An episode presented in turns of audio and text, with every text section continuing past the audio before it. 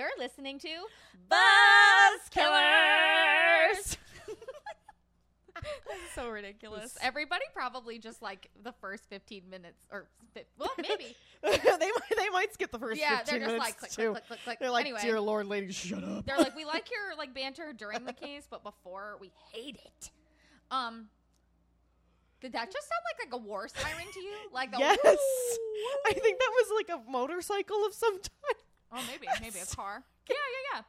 There, sorry guys, there was just this really odd sound from outside. The two of us were. It eating- literally sounded like one of those like sirens where you had to get under your desk. Yeah, I think it was just like one of those little crotch rocket motorcycles.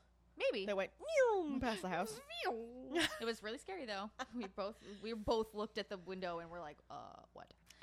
Okay, guys. So Macy, we're talking about something special today. I know. I'm so excited. You guys have been waiting for a long time, and here it is. we got a big one for you, Yeah. and I think this is awesome. I'm so ready for this. Oh, we have to see what we're drinking. Tea. Oh, we're drinking tea. We're Guys, drinking wine. it is Early. early. we had to get together very early today, and it seemed. I mean, I know it's always five o'clock somewhere, but not at 10 a.m. at my house. oh god. Yeah, we both were like, well, we could put something in the coffee, and then we were like, nah. no, let's we are very much sober for So this. we are drinking our evil tea. Yes, evil tea.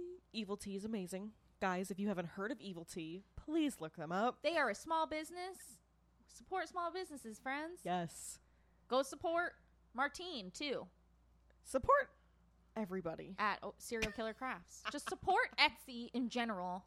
Let's see, Martine and Evil Tea and Oh, Serial Killer Shop. We love um, them. Serial Killer Shop. Freaking um, This is not an, an ad, by the way. This is No, just us. God, we love not at all. And if you don't know them already, and you listen to this podcast, you should know them. we got our necklaces from Forensic Miles. Yeah. Um, there's probably 18 other ones that I can't think of right now because we buy a lot of shit online that we probably shouldn't. we are the, the other, like for the other, like the bad influence. So it's like, oh, I don't want to buy this, and it's like, but you really should though. I know I'll send her a picture of something and I'll be like, "Oh my god, talk me out of buying this," and the, the only thing I get back is, "Do it." Or a gif of uh, Tom Haverford being like, Treat yourself. "Reach yourself," or Donna Meagle. yourself. Anyway, so we're drinking tea from Evil Tea. Smor- support small businesses. That was a lot in like ten seconds. Today's case, Nicole. What are we talking about, Macy? Boo. Jack the Ripper. Yes, friends, we are talking about the one, the only Jack the Ripper. I am so excited. I, uh, yes. I mm, this was one of those cases where at the very beginning of this podcast, when Nicole and I sat down and we're like, we're really serious. I said, "Th- I I have to cover this case. I call it. We call dibs. Yep. We each had those big cases that we were like, "This, this is my case." I really want to cover it. And it's like, okay, I don't really know about much about that one. That's fine with me. Mhm. but I really wanted to do Jack the Ripper because this is one of the very first psychological profiles Yep. out there. So I I knew we had to have a big one for listener's choice, which was suggested by someone very near and dear to our hearts, and we will talk about that in a bit. Yes. Okay, so Dive into it, Macy. all right, all right. Uh, so, guys, Jack the Ripper.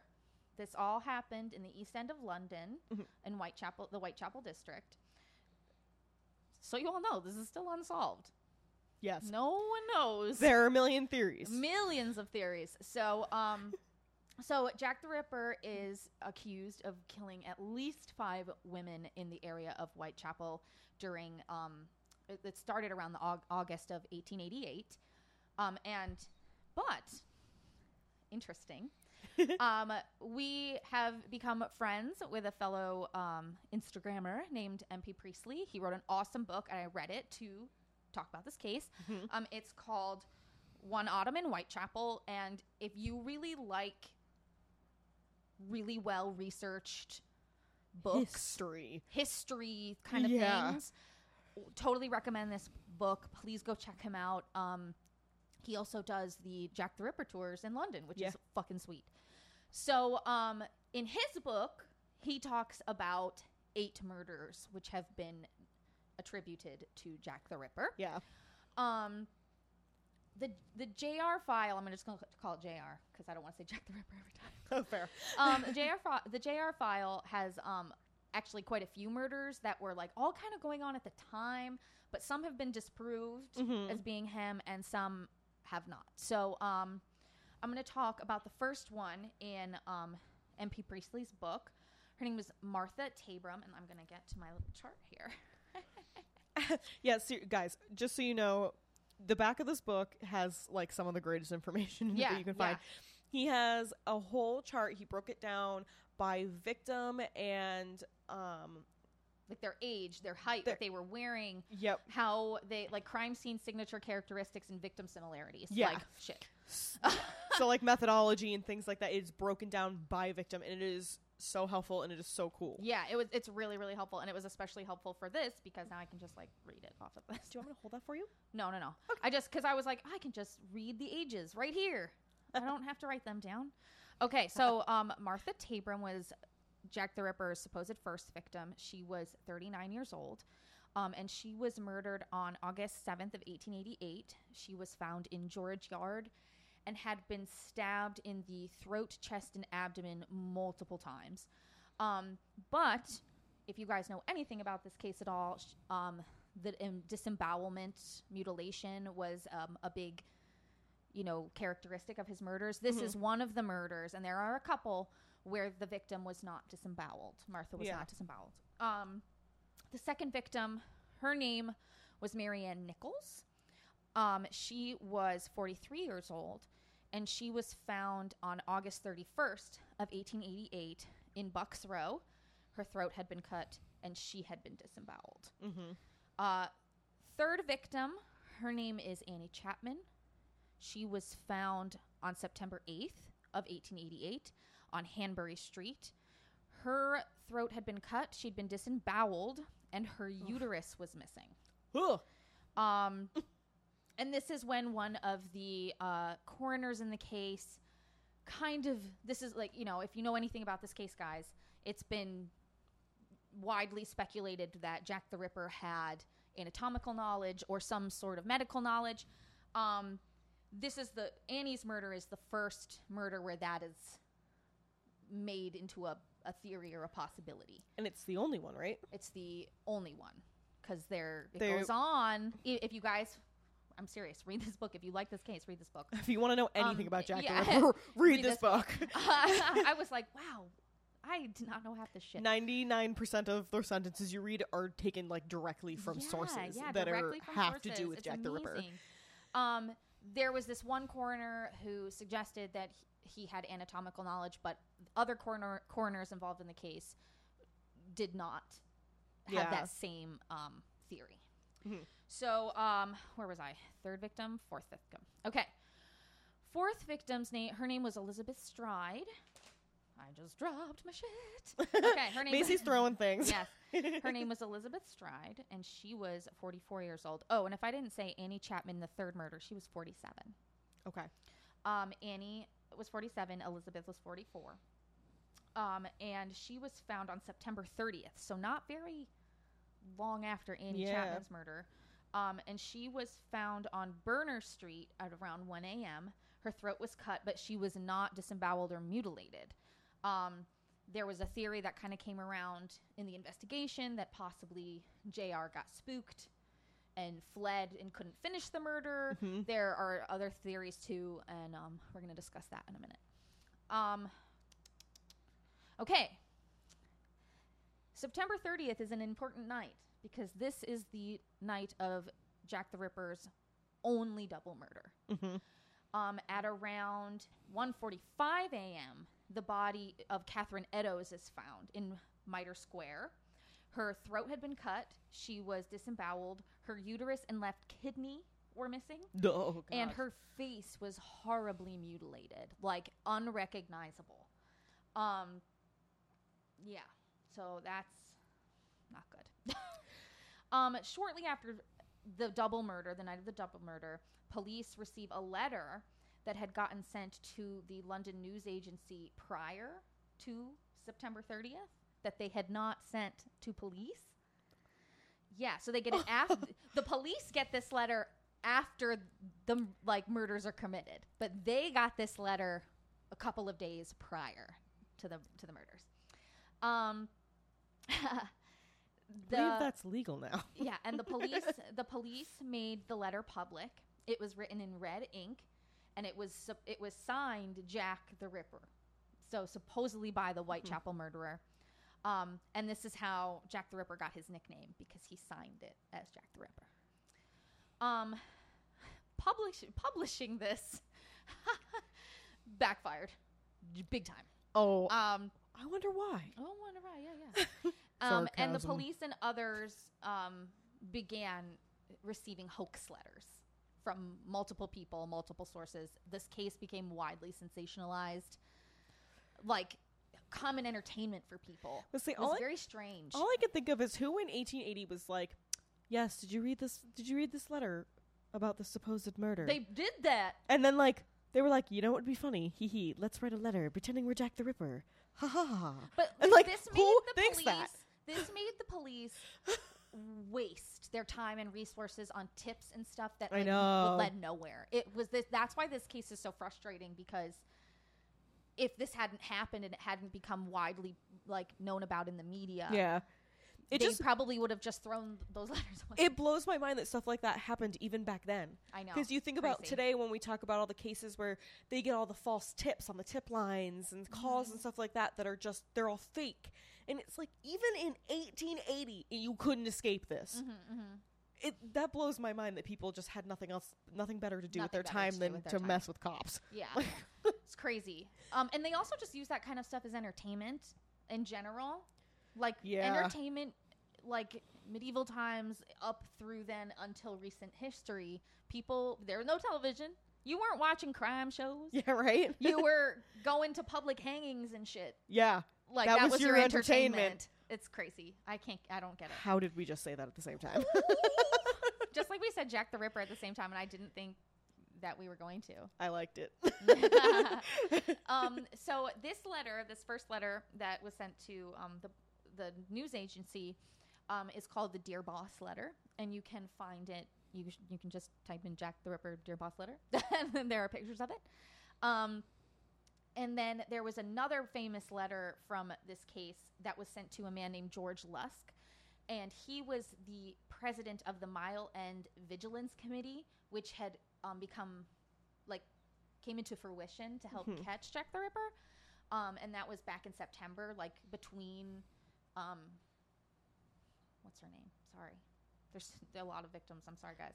Between um, Annie Chapman and Elizabeth Stride's murders. Yeah. That's that um, the Vigilance Committee gets established. Um, and this letter is called the From Hell letter. Um, this letter contained half of a kidney That's disturbing. that the author claimed he had taken from um, from Catherine Eddowes. Um, man, Ugh. but th- to be honest, they said that it was pretty well trimmed up, so like you couldn't tell if it was like you couldn't like guys. They say that like if you put like a pig's liver next to a human liver, they look very similar yeah, you So couldn't tell. it ended up beca- becoming like um determined as a prank because like they were like how how did you get this we're not sure if it's even human yeah. you know it, so there wasn't any way to really tell if this was actually from catherine eddowes because there were no like ligaments that they could attach yeah. it had been like cleaned Ugh. so it seems like it was from like a butcher shop or something Yeah. yeah. Um the next victim, man, guys, this is really this is really terrible. Yeah. Um her name is Mary Jane Kelly. She was for- found on November 9th in her room at Uh, 13 Miller's Court and she was 25. So, let's just talk about this really quick. Martha Tabram was 39. Mary Ann Nichols, 43. Annie Chapman, 47. Elizabeth Stride, 44. Catherine Eddowes, 46. Mary Jane Kelly, 25. That's a big deviation. Yeah. Um, she's, like I said, found on November 9th in her room. They determined that Jack the Ripper had probably spent around two hours in her room doing everything that he did. Um, she was basically skinned down to the bone. Um, her throat had been cut, disemboweled, and mutilated like many of the other victims. And she was only identified by like certain parts of her body. Oh God. Yeah, it's crazy. Um, so then things kind of go quiet Yeah. for a while, a while. Um, and there, like we said, um, in the book One Autumn in Whitechapel, um, MP Priestley suggests that there are two more murders that are also convicted, or, or I can't talk. All I'm not even drinking wine. Um, are also you know linked to him All that tea, man, it makes you go crazy. Um, so in 1889, nearly a year later, because remember, all of this stuff happens really, really quick. mm-hmm. August, September, September, or two in August, two in September, one in November, Yeah. and then it goes quiet until 1889, That's July 17th of 1889. Um, and Alice Mackenzie, who was 39, was found in Castle Alley, very similarly killed, although I believe she was not disemboweled. Let me oh, let me check my handy dandy chart. Ta-da. I lied. She was. I think it was Okay. the next one that wasn't. Sorry. this is why I have my chart in front of me. Um, and the next murder was again in 1891. um, Fran- uh, February 13th, Frances Coles was found in Swallow Gardens. Um, she was 26 years old and had not been mutilated. So, like I said, there were several that had not been. Yeah. Um, Ma- Martha, Elizabeth, and Frances all were Okay. not mutilated. The rest were mutilated. Um, a man was actually um, brought in and tried for Frances Coles' murder. Um, his name was Thomas Sadler. He was a sailor. He was arrested, but he was later cleared of any wrongdoing and um, was determined not to be the famous Jack the Ripper. How did they clear him? Did it say? Um, he had like a had alibis okay. Well, um, for sense. the other murders. that would make sense. they only pulled him in for Frances Coles, okay. so um, they had to try and pin all the murders to him, and he was like, "Mm, no. Wasn't here for that. Wasn't here for that. and also like I didn't kill Frances Coles. Yeah. Like, um, so there are several theories um, as to who Jack the Ripper could have been. There are lots and lots of um, like suspected people. Um, but there are some actually kind of far fetched theories that I kind of want to talk about. Um, there, the first theory is that Prince Albert Victor, the grandson of Queen Victoria, was driven mad by syphilis and committed the crimes. Um, and Dr. Thomas Stowell wrote an article in um, the 20th century that like heavily implied that this was possible. Mhm. Um, there's a second ro- royal conspiracy, and it's found in the book Jack the Ripper: The Final Solution, um, written by Stephen Knight in 1976. It was that Albert had fallen in love with a commoner again, about the same royal member. Yeah. Um, he had fallen in love with a commoner. Um, obviously, the royal family disapproved of this, and with the help of a doctor named William Gull, they had her committed to an asylum and diagnosed certifiably insane. And then her Jeez. friends, her handy dandy friends that happen to be right there, are Mary Ann Nichols, Annie Chapman, Elizabeth Stride, and Mary Jane Kelly. And these women decide to blackmail the crown. And so Dr. Gull is then sent by royal decree to go like murder them. Like that's the conspiracy. That is so far fetched. Um, and then Catherine Eddowes, the fifth victim, was an accident. She was like she just was in the wrong place, wrong they time, s- kind of thing. It said something about mistaken identity. Like they thought she was one of them, but it wasn't her. Them. Oh, okay. Um, so, hmm, this is how you get the whole five victims theory. Yeah. which has come up recently in the last couple of recent years, um, is that Jack the Ripper only killed those five women when there's evidence that he killed more. hmm So, um, don't believe everything you you hear in Hollywood and books, friends. Um, For real though, after reading MP Priestley's book, you realize how wrong almost everything. everything else I knew, I is. thought that he was just some like dude with a top like- hat that had carried his medical bag around, slicing ladies up, and I'm like, wait, this, this is not even slightly accurate. not accurate at all. Um, there is a, another theory that it could have been a man named Wal- Walter Sickert. He was a famous painter at the time. Um, and this is in a, a book called Portrait of a Killer by Patricia, Patricia Cornwell. Um, she states that he was psychotic and he was he hated women, Mhm. and you can see clues in his paintings. Okay. His painting. yeah, I don't know. What was he painting? I, mm, ooh, and this has been widely discredited. Female stick figure with a giant red X across it, like right, Jack the Ripper in the corner. So, painting signed Jack the Ripper. There's um, another theory that it actually could have been a woman. Um, That's interesting. that it was a midwife who would not draw suspicion if she had blood on her clothing because she was delivering babies.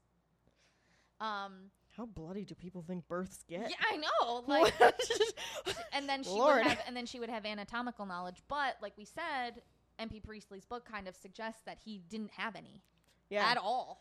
There was only one person that ever said this, and Yeah, for some reason yeah. that fact That stuck. stuck. And it's really not accurate. No, like they they said he and, and like he says in the book that like he barely had the knowledge of a butcher or something. Like Yeah, of all the doctors in this case, he was the only one that mhm. suggested this, and everybody else disagreed with him. Yeah. So there's that theory, and then there's another theory um, that Lewis Carroll, the author of like The Adventures of Alice in Wonderland, was the killer. Um, Why?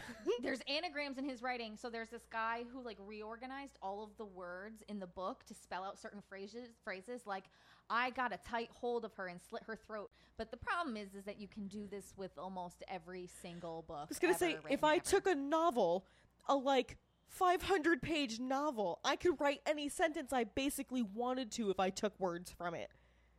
That makes no sense. oh my god, yeah. So it's a freaking novel. There's a million words in it. I yeah. Oh wait, Macy. Girl, we forgot to introduce ourselves today. Uh, this is Macy. This is Nicole. Well, I'm MP Priestley. If you can't tell, This ain't a normal episode. Uh-huh. there we oh go. I can yay! hear you got now. you. Oh, look at that. There we go. Finally. I didn't think it was Oh going to work. Oh my gosh! See, we, we don't really have. I'm not uh, very experienced with Zoom. I could see you and I couldn't. Uh, I couldn't hear you. Oh, Oh, okay. no worries. I have to use Zoom like every day for work. So, hi, it's nice to meet you. so nice to meet you. It's nice to see you too. I can finally, Finally. now, now that I can finally hear you. Yeah. yeah. So, this is Nicole, and I'm Nice to see you. Macy. Nice to meet Hi. you. Nice to meet Nice to you. meet you. How are you today? Um, not so bad, not so bad. We're going to be doing uh, the Ripper tour in, in an hour or two. So I'm just looking out the window. It doesn't look like it's raining. It should be okay. Oh, the weather's good. That's good. That's awesome. Any any Don't day you don't get drenched the is a good one. That's Are we going to be cool. recording video as well, or just the audio? Do you want me to? both? Both. We This are doing Zoom both. records the Oh. video and the yeah, I feel like I should. I feel like I should. Well, I'll sit over here and I'll put this. Uh, um, is it okay if I just hold it? Is that okay? Or yeah, yeah, yeah. Do whatever thought you we feel most just- comfortable with. I thought I thought we might be just doing audio, so I didn't realize. no, it's okay. No, it does both, which is really cool. Let's get I started. was gonna say we have so much. Um, so um, if we could have you um, just introduce yourself, say I'm MP Priestley, and maybe give like a little description about the book, and then we'll go from Into there. our questions. Yeah. yeah. Okay. Well, I'm MP Priestley, and I'm the author of Jack the Ripper: One Autumn in Whitechapel, which is a definitive account of the Jack the Ripper mystery. I'm also uh, the walking tour guide for the Jack the Ripper tours here in Whitechapel. Oh my gosh. That's so cool. That's so awesome. I can't even imagine. I really want to go now. I know. I really would. lo- I'd love to go. I'd love to go to England. Uh, that's so cool. Okay. So this is incredible. This is It like a feat. a fantastic book. This is really you much. amazing. And you said it took like three and a half, four years to finish it. Yeah, it says three and a half in the front, but from actually writing the first word to holding the first copy in my hand was about a month short of four years. Wow. Wow. Okay, that's a- it was so a labor of love. That's so amazing. And like, um, so where did you? I know that you used a lot of like, of like original sources. Where did Mhm. you have to go to go find all of those things? Were they like really readily available to you? Um, they are if you go looking for them. It's like a lot of, um, I mean, there's a lot of different archives places. So there's the National Archives, there's the Tower Hamlets, like East End Archives, there's the City of London Archives, the Metropolitan Archives, blah, blah, blah. But a lot of that stuff as well is actually uploaded online as well. So a lot of that stuff you can find on like Ancestry sort of websites, a lot of the Oh. old newspaper reports. Because a lot of the, um, like at the time, say there was a murder happened and then the police turned up and investigated there'd be an original police fo- file that's in the in the report somewhere, but also he would then speak at the inquest and all the newspaper guys were there. So like Mhm. a lot of the um yeah, I mean all the original stuff's still there. People often think that there's secret Jack the Ripper files or something, and there's not. It's just uh, yeah, if, if you if you got the time and the patience, just sit sit in the archives of us or sift through all these archives through websites it, for months, and then you'd be amazed what you can find. Oh Wow. wow. That's fantastic. That's amazing. I'm just like, I was just amazed that I, I was like, wow, look at all the information in the, here. This the is crazy. detail is Yeah. amazing because you do Thank more you. than just it's not just Jack the Ripper. You give us like this overview of Whitechapel and what it was like to be there. And it is Mm. just it really puts you almost on the street while things are happening. Yeah. And it's it's just very well written. Yeah. Thank. I loved it. awesome. I, I Um, couldn't put it down. I was, this is like, so just a little backstory with this. When we started the podcast, Mhm. um, a little less than a year ago, Yeah. um we kind of talked to each other about I, this is the case I have dibs on. Right. Um, and Jack the Ripper was the one I was like, I have dibs. I, I really want to do case. this one. And then when you suggested this, I was like, yes, yes. Oh my God. Oh my God. I don't know anything. I was so excited when you suggested this because I, I just was like, this is this will be incredible hearing from someone like Who's basically an expert. who's basically an expert on this and knows way more than me and probably has found way more than I could just, you know, surfing my little internet. Yeah. So um yeah, that was so cool. Um You okay, have a bunch of questions. I have so many questions. um one of my first ones is I think this is one of yours too is Yes. how how did you get involved um with this case like did you start off doing the tours first or was the book something that you started first um like t- just kind of explain your journey Yeah, i guess the love of Jack the The- Ripper. Where did it come from? yeah where did it come from Well, it was kind of a, like true crime always fascinated me. So I think the first one I ever read about uh, was Richard Ramirez, uh, The Night Ah. Stalker, when I was about 14 or something. And I, i'd never read anything like that. I was like, what the hell is going on here? And then that kind of, it's the psychology of it that fascinated me. yeah You know what I mean? Rather, rather than the blood and guts. It's like, you can murder a guy today, but why would you do that? And then I, so reading that, then it was, you know, all the classics, Ted Bundy and Jeffrey Dahmer and John Gacy and these types of guys. And then if you read any of these books, if you buy a book on Ted Bundy, somewhere in there it mentions Jack the Ripper. Or you buy a book about Ramirez, and he's talking about Jack the Ripper in there. It's kind of the, Yep. it's kind of the king of the cold cases. And then when I moved to London and living here in Whitechapel as well, um, I started writing the book, and then I met a few people doing that, and then I met the boss at the Ripper Tours. Uh, yes, it all kind of fell into place like that. I, I didn't need to do any re- uh, research before I got the job. ah It was a lifelong fascination of mine. That's so cool. That's so cool. Okay, I gotta get my questions out. I've got so many. I've got so many for you. Um, because we've noted I noticed at least that a Yeah. lot of your book is like factually based, Mhm. which is amazing. But I was like, what is his opinion? I like need to know what he thinks about this. like, um, okay, so I have where are my notes here? Mm. I have like a million questions. You did. Yeah. Okay. Oh, okay. So I was like, wait, what do I want to ask first? Um, one of my questions was there are all of these obviously in the at the end of the book you kind of explain who you think that the that the whitechapel murderer was jack the ripper was um and we'll t- i i, I want to get to that in a second but there are a bunch of other like kind of wild other various theories about um like a royal conspiracy Mhm. or um you know, I think it's like Prince Albert or the grandson of Queen Yeah. Victoria. There's this Mhm. whole thing about um like Lewis Carroll maybe being Jack the Ripper Mhm. or um there was another one that famous like painter Mhm. um Walter where Sickert.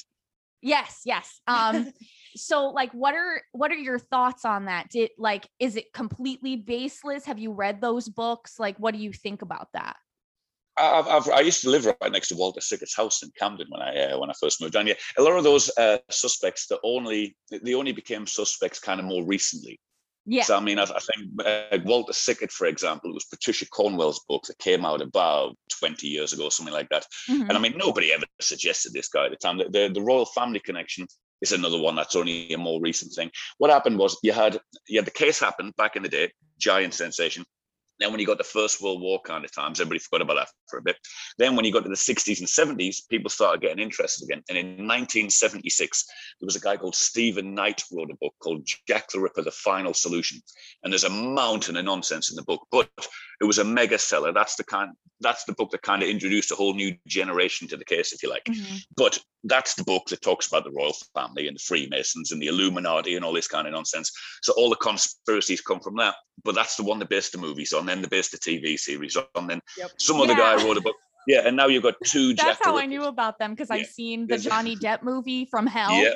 hmm It's like of all, all, all of those, mhm. all of those things they are based on the book rather than the actual case. So if you watch From Hell, or you know, there's a bunch of other movies as well. But if you there's, there's two Jack the Rippers. There's the actual Jack the Ripper, and then there's the Hollywood guy with his top hat and his cape and his doctor's bag and all this stuff. It was never in the original police files.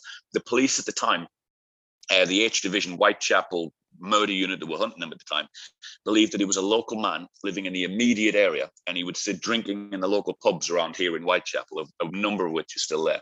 And they think he would look and act like anybody else. All sorts of people would have met him and seen him and thought nothing of him. A lot of the prostitutes were in the pubs at the time, and nobody ever seems to have made any complaint. He seems to fit right in. And then it was the police's opinion that when it gets to about half past 12, one in the morning, which was closing time at the time, Mhm. and then he gets kicked out and he's got a buzz going. It was the opinion of the police that he would take the scenic route home. So imagine, he, you know, there's the pub and he lives just across the road. It's a two minute walk, but it, it, it's a half hour walk to get home. He, he's walking around the streets. He's, he's not doing a murder every night, but it would be a compulsive, obsessive thought with him. He's out there all the time. And if he doesn't see an opportunity, he would go home. But the Right. police believe that as he's walking around, if he sees you on the corner there and thinks, I can do this, he would do the deed, run like hell. He only lives two minutes away, somewhere in the immediate area. So by the time you find the body in five minutes' time, he's long gone. He's back in the living room. And they think that's how he would get away with it. Basically, he's like Ted Bundy or Peter Sutcliffe or any of these guys, but 90 years before. But if they'd never caught Ted Bundy or Peter Sutcliffe or whoever, they would say, Oh, I bet he was like this. I bet he was like that. And they'd build him Right. up to be this larger than life guy. If you went back in time and grabbed Jack the Ripper and it was really him, he'd be a big disappointment. He's going to be this nondescript, nobody bum living in the area, exactly like the police said, exactly like every other serial killer. one of my uh like realizations during the book was I've always thought that Jack the Ripper had like this insane medical knowledge, right? That like and I think that's like a Yeah. widely like is. no like known kind of a thing. People that's what they like think is that he had all this medical knowledge. And then to read in your book that it was probably more like a butcher's knowledge or um like some sort of person who maybe worked with animals and knew Mhm. stuff like that like why do you think that it became widely known that there was this quote unquote medical knowledge when in reality it was something kind of on the other side of that it was like yeah he has anatomical knowledge but he doesn't he's not a doctor like why do you Well, think well, that that became a thing Yeah. Well, what happened in the case was when Annie Chapman was murdered uh, in Hanbury Street, and it was Dr. Phillips did the autopsy, and there was one particular injury at the autopsy. He said with one sweep of the knife, the killer had done this incision and removed these parts of her abdomen, taken them away. And he said on that for that one injury, on that one instant, once, whoever did that one injury must have had some sort of anatomical knowledge. He said, Mhm. but there was another half dozen doctors in the case. I mean, there's a Dr. Brown. yeah uh, there who were like a ton of them Mhm, There was a lot. yeah. And it's like pretty much nobody agreed with Dr. Phillips on that, apart from him. He said he thought there was some sort of medical knowledge. Dr. Brown disagreed when he did Catherine Eddowes' autopsy with Dr. Phillips standing next to him. He said it was it was a ma- one man with a sharp pointed knife used downwards with great violence. And they said that he didn't see any knowledge. He said not even the skill of a butcher or a horse slaughterer. He said that the, the wounds he saw were these horrible jagged wounds, brute force. He'd done it as quick as he could in the dark and ran, is what the original doctor's report said. But then with the movies and the books and 130 years of time, now out comes the scalpel and out comes the doctor's bag. And nobody said that. If you see um, like Richard Chase or somebody who's a Sacramento vampire, Yeah. uh, he would do he- he- anything. He's so much like Jack the Ripper. I don't believe he hadn't read about it. And when you, if they'd never caught him, he's doing all the same things out with the intestines and kidneys out and all this. And if they'd never caught him, he did more, you know, operating than Jack the Ripper did. But when you see him, this is clearly not some medical man. Jeffrey Dahmer would do that to you. He worked in a chocolate factory. This whole idea that he was some sort of medical man is wrong. He's like Ted Bundy, but 90 years ago, 90 years before, rather. 90 years Yeah, Ted that's crazy. 90 years ago, Ted Bundy. yeah. um so like one of my questions was um in the book you really describe really well and you have like these pictures as well of um of all of the maps of the of the air of the area around the time how long did it take you to study those to be able to kind of work out where he could have gone to get away Well, I think the advantage I have as well is I live here. you live well. here So- yeah So yes, I mean, uh, literally on, my day off, I, I live. You know, I walk past. all I'm, I'm vividly familiar with the area anyway. And when you see, I mean, if you if you were to come here now and try and guide yourself around with a Victorian map, the streets are exactly the same. I mean, there's very minimal difference. A lot of the buildings have changed, but the street layouts are the same. There's So I think when you when I've read in books before, oh, he did this and he did this, he must have ran this way. And when you when you live here, you couldn't possibly have gone that way because that leads to there or this, whatever. So it was um I think knowing the area anyway, and then yeah, looking at the maps, and you can show on the map he must have gone here, but the streets are very much the same when you're here. I could take you there now and it looks the same. oh That's crazy. That's crazy. Because I was like, that must be so crazy to have to try and figure out where that is. But I think, you know, I don't think that our layout of like cities in the US are is like that, is the same. It's definitely Well, You know, c- it- cities cities in the US, you tend like if you go to New York or somewhere, it's like a big grid, isn't it? You go first Yeah. street, second street, third street, and it's like over here. Because I'm assuming I'm not an expert on uh, New York geography, but I'd imagine that was all built as in one go. And over here, because everything's like thousands of years old, so thousands of years ago, some guy built a street. And then a couple hundred years after that, somebody, well, I'll stick one here. And then it all ends up these, this kind of random maze if you don't know where you're going. But yeah, if you, if you see the old Victorian map and you were to stick that over the top of the Google map, it's 99% exactly the same. I mean, buildings change, but the street layouts and the alleyways are all the same. wow, that's great. That's amazing. That's A- really cool. Like, Any anywhere in the uh, anywhere in the book that you read about, it's still standing there. The buildings might have changed, but it's still there. wow. That that's actually sounds like Boston. That's Yeah, How, that's how Boston yeah. is laid out. Is it was Mm. just like, oh, we need a street here, and we need a street here, and now Mhm. it's this huge maze. Good luck. Whenever anybody comes to London for the first time, they always tell me they find it hard to get around because all the streets look the same. oh yeah. I can only imagine. Okay. So I I'm gonna get kind of into the case now. I have Okay. I have some like Dive major deep. burning questions. Dive deep, girl. um okay i guess we'll talk about um i want to make sure i get her name right because i'm like just paranoid that i'm going to say it wrong. Catherine's murder. Um the Mhm. double murder. Um so that kind of because I, I i remember getting through those whole first couple of chapters like relatively easily Mhm. and then you get to Catherine's chapter and it's long. And there was a Mm-hmm. lot of information that also included Elizabeth's murder. Like they were kind of Mhm. like this little The kind of the, the timeline runs over a bit. Both, Yeah, yeah, Both there's cases this, are going like- at the same time. Yeah. yeah. There's like this 10 pages about Elizabeth. Yeah. And then like very quickly it moves on to Catherine. And then there's this, you know, larger, they need to in- Breakdown investigate of both of them at Mm. the same time. It's very confusing. Mhm. So do you think you kind of suggested in the book that um possibly he got interrupted or maybe she rejected his advances elizabeth i'm sorry rejected his um advances and then he kind of just murdered her um in like a rage or you know something like that but then you go to Catherine, and it seems like this massive amount of overkill. Like her face is mutilated. That's something that hasn't happened in the previous murders. Like, do you think it was that he was just incensed by what had happened earlier, or that? Like, I just want to get your thoughts on this. I just, I don't understand. I think Outside I, of I think that, I think that what you see in Mitre Square, I think that's the kind. I think the only reason he did that to Catherine Eddowes and not to Elizabeth Stride is because he had the opportunity to do it. So Okay. people often say things like, when Elizabeth Stride was found and she's not mutilated uh, like Catherine Eddowes would be. So people often say, oh, he must have been disturbed there. And you think, well, if he, but she was still found on her back, head to the side, hand across the yeah, chest, she still has all the arranged around her. posing. Mhm. Yeah, it, it doesn't look at all to me like he was. Like some people think maybe when Louis Dean pulled in with his pony and cart, he hid behind a gate or something and ran away. I'm not having that at all. I think if he did possibly get disturbed, it might have been in Mitre Square because from all of the victims from Annie Chapman through to Frances Coles, she's the only one that didn't have a hand lying across her chest. So I thought perhaps he might have actually been disturbed in Mitre Square rather than. I, I rather think than possibly the other way. Yes. And the fact that he didn't put the signature hand across the chest in Mitre Square, despite doing everything else, but he did do that every other crime scene.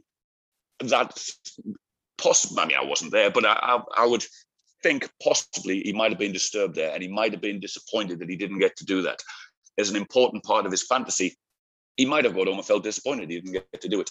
Also, if he did write the graffiti in the doorway in Goulston Street after Yes. the double murder, I thought if he had been spooked and didn't have the time to put a hand on the chest, perhaps he might have intended to write the message of Mitre Square instead, because there was also, uh, when Annie Chapman was murdered in the yard of number 29 Hanbury Street, there was a reporter claimed that there was chalk graffiti written on the back of the house that said Right. five, 15 more, and I give myself up.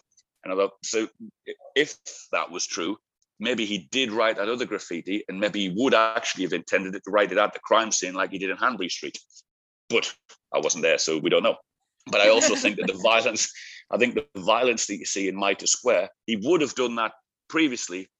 Just the the situation he was in, he either didn't feel comfortable, he didn't have the time. Something, something. I mean, even when he, even by his standards, the murder of Elizabeth Stride, which is the first one, was outrageously dangerous. By the side of the working men's club, the door Yes, was open. like this right, guy's singing. very public, Yeah. Mm. much more even by public his than the rest standards. of them. Hmm, you couldn't do that again and get away with it. And it's the only murder at that point is south of Commercial Road. So I think that possibly uh, it, in the book, she was seen by a witness, uh, a guy called James Brown, amusingly Yeah. enough, talking uh, to a guy at quarter to one, which, according to Dr. Blackwell, is moments before the, the murder should have taken place. And there's nobody else in the streets. I think that has to be the guy there. And then she's telling him, no, maybe not, not tonight, maybe some other night. And maybe he didn't like that. It's the only murder that's taken place south of Commercial Road. He could have thought, oh, she's noticed it's me. She's got, she's onto me. I, I- anything could have happened. But I thought he maybe didn't intend to do that one there. Has run and then has felt more comfortable, secluded, much more secluded spot in Mitre Square. Has done what he intended to do probably the first time, and then run away. Okay. Yeah, I just thought it was like very interesting that it goes from, you know, there's this similar posing, you know, there's this similar mutilation uh, other than Elizabeth Stride. And then you get to Catherine and her face. Like, I mean, you have pictures in here. It's completely disfigured. Mhm. And I was, I was just, you know, knowing some stuff that we that we do you know knowing some of the um psychology and stuff that we've kind of just learned through doing this podcast and our own kind of weird fascination um that suggested to me that there was some sort of anger or um like you know just oh there had to be some reason why there was such overkill yeah. you know because maybe something happened or you know you know he got he almost got caught or whatever and i just thought that that was so like i don't for lack of a better word crazy that all of a sudden it's like this is he's killed this woman and post her but there's no mutilation and then to go completely the other way and it's like horrific Yeah. And you know still same posing and stuff like that like what happened between those What two happened in- moments in that- some- yeah. something that I happen. something I think something I think is important that nobody ever acknowledges either is that uh, I think he was almost certainly drunk or high as a kite on drugs at the time he did it. And which which nobody ever wants to hear that because you always got a top hat and a You and a doctor's like, bag. oh, he's just a psycho, you Yeah. know, he's just crazy. But, but it's like you see the movies, you never see Jack Ripper doing drugs in the movie. And it's just like people don't want to hear it. But if I told you that Richard Ramirez used to drink and do drugs bef- when he went out murdering people, who would be surprised by that? And this guy's exactly the same, but he's 90 years before.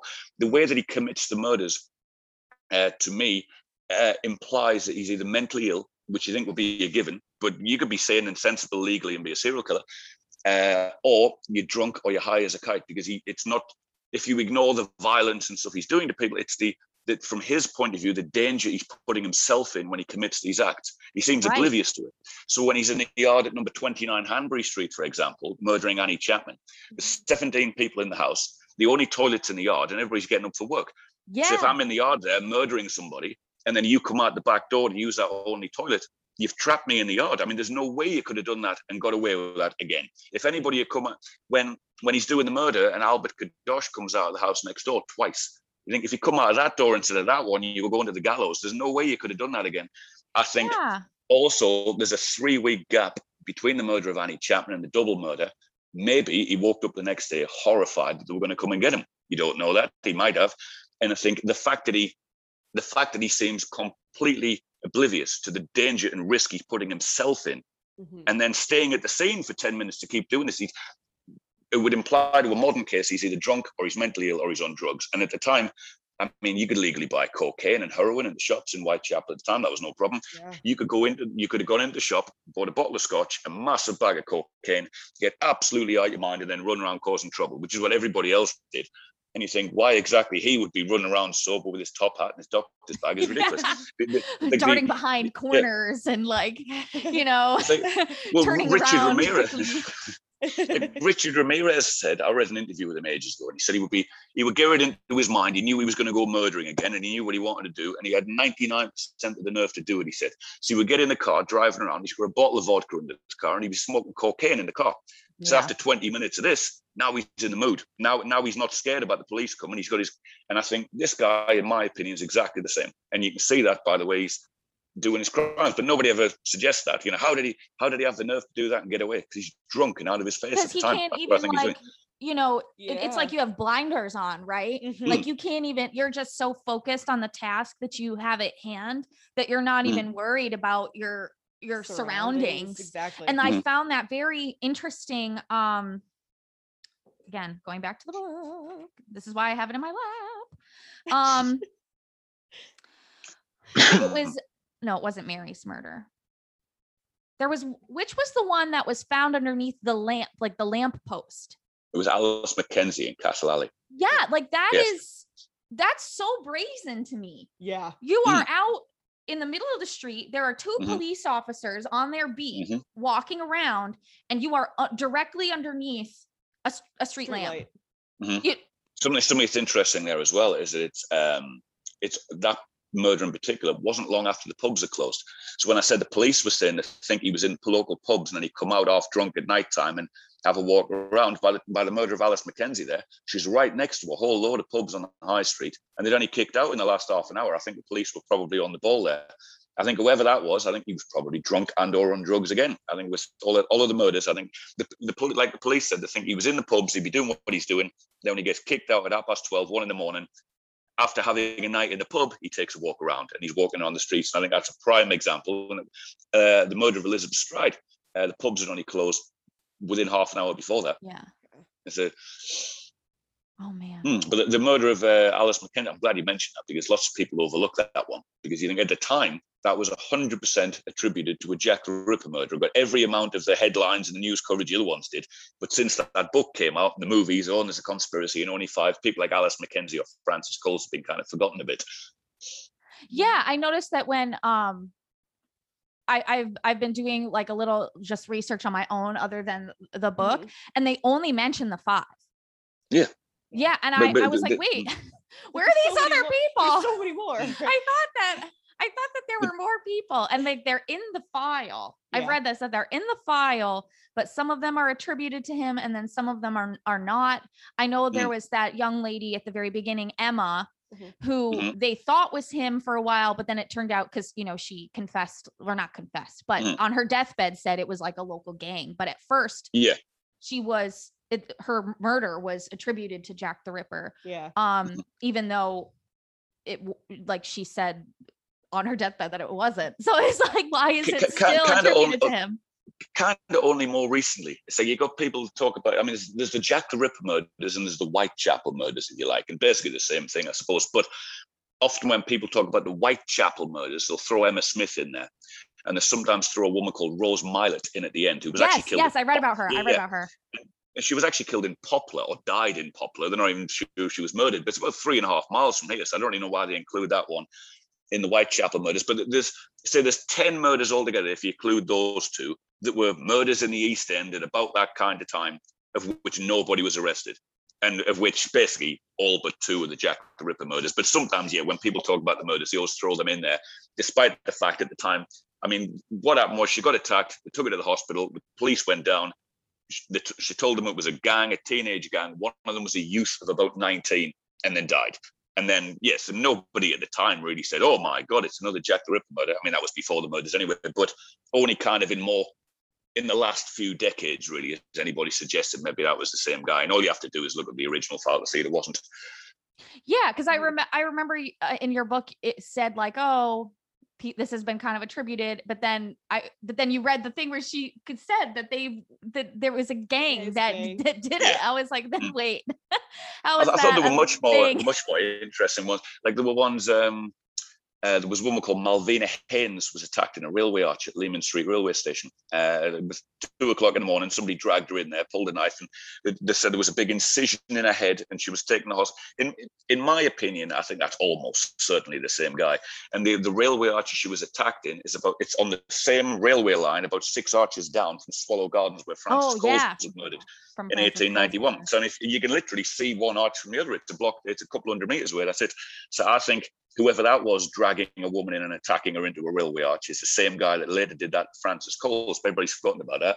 There was a woman called Annie Millwood. Uh, was attacked up and stabbed in Whitechapel. That I think was probably the same guy. There were a number of other attacks in the area that you can't prove it was the same guy, but I'm very suspicious that it was. And I think the police thought it was. Uh, but yes, Emma Smith wasn't one of those, and yeah, it's only think- it's only kind of more recent times people say that. do you think that um the person or persons who committed those murders was maybe kind of um riding on the coattails of Jack the Ripper? they Uh, were like, "Oh, if I do this, they're just going to attribute it to him." Yeah. Kind no, well, no, I mean, the, the murder of Emma Smith was actually before. Oh, uh, that was the- before, yeah. That, that, that was, that was before the original Jack the Ripper. So I suppose if you were going to say that, you'd have to say it about maybe uh, Rose Mylett. Uh, some people might say, oh, that's a copycat. But I mean, some people said it was a freak accident. It wasn't even obvious that she'd been murdered either. So it's, um, you know, I, I think I think the the killer at the time, uh, the, the police believe he did eight murders in eight between 1888 and 1891, and they were the Jack the Ripper murders. And it's only in the hundred years since, and oh, for the conspiracy to work, there can only be five victims. So now people have seen the movie, and then the debate whether those other three were actually victims of the same man, but nobody debated that at the time. The police at the time said Martha Tabram, Mary Nichols, Annie Chapman, Elizabeth Stride, Catherine Eddowes, Mary Kelly, Alice Mackenzie, and Frances Coles Were uh, were the eight victims Yeah. of yeah the Jack the Ripper murders. But also, if you'd never because they never caught him, if you went back in time and grabbed him and it was really him, he might have done all these other things as well. You, you just don't Right. know about. But but at Right. the very least, there's eight murders and a number of other attacks that you'll have read in the book where there was a few women, you know, got attacked but screamed and ran away. But it appears to be the same man. Okay. All right. So I want to get into the one I'm like really, really interested in. Mary Kelly's murder. Mhm. I I don't even I don't even know what to think about that. um, okay. So there was this there was this theory that you suggested in, in your book that either he had or she had invited him into her Mhm. rooms, you know, willingly, or that he had maybe she had fallen asleep while drunk and had forgotten because there was that other woman who was waiting for her um her I, I don't know she wasn't married to him but the, the man that she was living with and she had to And push she, the she could stuff hear us singing. Yeah. yeah and she had to like push Yeah. the stuff against the door Yeah. to Oh yeah, yes, yes, yes, yes. to like, yeah, we- lock yeah. it right yeah. and so that he possibly if she had fallen asleep while she was drunk and had forgotten to push the stuff against the door that he possibly could have gotten in that way and then the door jammed maybe and that because you couldn't open it from the outside Yeah. and that or that he even took the key Mhm. and then either took the key and left or couldn't get out and climbed out the window like how Yeah. how do you think he got into that do you think that she invited him in Ma- well, what happened that night was she was because the, the witness reports are a bit sketchy. Yeah, they're very- as well. So varied yeah, very it looks varied. like she she was out and about drunk, and then at about half past midnight, she was in the room singing songs with a candle on, and then the light was out. And it and then when she's found murdered, the the clothes were piled neatly at the bottom of the bed. And it's Right. so some people said, "Oh, she must have gone out, met some guy, and come back." But I don't know why anybody thinks that. I think that's just an assumption on a character because oh, she was a prostitute, she must have been doing this. It's like I think the the witness report said at about half past twelve, the light was off. She wasn't singing anymore. It looks like she was probably asleep. So, for the sake of argument, she could have turned the light out and then gone out to find somebody else. That would also explain why there's no room and no noise and no light on. Mm-hmm. But when she, I think what it, what I, I believe has happened, I think he's a prowler. I don't think she's gone out and met him. Uh, it's it's six weeks after the double murder. The Right. the intensity in the area. is- If you were Jack the Ripper walking around there, you would be extremely aware that they're all looking for you. And this time he's he's sort of off the beaten track. It's down a little courtyard somewhere. I think the, the easiest way to explain everything that's happened is he, he's a prowler. And what he's doing is he's peeping Tom. He's peeping through the windows and he's trying doors. If I told you that Ted Bundy used to do that, nobody would be surprised at all. But for some reason, they don't want to hear about this about Jack the Ripper. Mhm. I think he's a prowler. And I think he's gone around there, he's trying doors. And if he had turned up in the middle of the night, because if you remember in the morning, the body was discovered when Thomas Bowyer put his hand through the put it window through the window yeah Yeah. yeah there was a broken window pane. So he put his hand through the broken window, pulled the curtain back, and then looking into the room, could see her on the bed. Had the killer theoretically, if she'd gone to bed at about half past 12, which it looks like she did, and then the killer turned up, he could have turned up at any time in the next few hours. I think he probably got there about four in the morning. But say if she's gone to sleep, she could have been asleep for about three hours. He's come round, trying the doors. The woman upstairs, like you said, had to barricade the door closed because there was no locks on the door. She said, I think he's come round, he's seen that broken window. He could have put his hand through the window exactly like he did. He could have looked through, seen the her on the bed by herself, tried the door, and it's open. And then when he's gone in there, her clothes are all neatly piled at the bottom of the bed. The when the murder took place, she was lying in the bed under the cover with a head on the pillow in the top right corner. Mhm. Any idea that you know if if that was you and you were a escort prostitute and you bring it. Why why would the situation be like that? It's ridiculous. And it's like i think what's clearly happened is she's taken off her clothes put them there to go to sleep. He's come around the middle of the night looked through the door tried the door and it's open. And if that was the case when you hear the um there were two reports of somebody shouted murder that seemed to come from her room at about four o'clock in the morning i reckon that's exactly what was going on. I, I think he's come around and then once the door's locked he's had a good two hours in there. He appears to have lit a fire in the uh, in the fire grate the and he was throwing is- the other lady's clothes in there right to keep it yes to keep it going so Mm. he had light Hmm. and then the police yes he had like to see what he was doing. So in that particular one it looks like he's probably been there for a couple of hours. But when the body was then discovered and they went to open the door the door was locked or it appeared to be locked. So they called john mccarthy down who was mary kelly's landlord. But Right. despite the fact the door was locked he didn't seem to have a spare key and had to resort to breaking the door open with a pickaxe when he got there which seemed unusual. But then the police report later said or one of them later said um, that when it actually got into the room, the door wasn't actually locked because this was the mystery. How could the door be locked when there wasn't a key inside the room? Right. So for the, if the door was locked, this is where it gets complicated. If the door was locked, there has to have been a key in the room when the murderer was there, and he has to have taken it with him, else he couldn't have locked the door. Simple as that. You couldn't have done it. The police said that uh, the key had actually been missing for a few weeks. Uh, because they'd lost the key or whatever, and there wasn't the key there. So how the door was locked would be a mystery. Then they said there was a there was something wrong with the lock, and the thing the killer had gone in the room. Whoever had closed that door last, which has to be the killer, had done something. There was a spring in the lock. It was some weird lock, and he jammed the lock shut. He's then spent two hours in there doing the murder, then presumably being aghast to realize that he can't get the door open and it's jammed. So the police believe he'd actually lifted up the, the larger of those two windows, stepped out in the hallway, into the in the courtyard, pulled Yeah. the window down, and then disappeared. And that was how the police believe he did it. And Catherine Prater, who was uh, not the woman that lived upstairs, but she was the one complaining about her singing earlier on, had said that at about quarter past six in the morning, she'd heard somebody walk heard down the somebody Yep. yeah, in the but didn't yeah. hear a door close behind him. And you think very circumstantial, but if he and if he climbed out the window, that's exactly you would have heard someone walk down the hallway, but no door be closed behind him. I think that's where he's done. I think he's seen us through the window, tried his luck at the door, and it's open. He's gone in. She's shouted. He's been lucky enough that nobody's come running down. He's been there for two hours, realised he's got the door jammed, should climbed out the window, and gone. And I think that's how he's done it.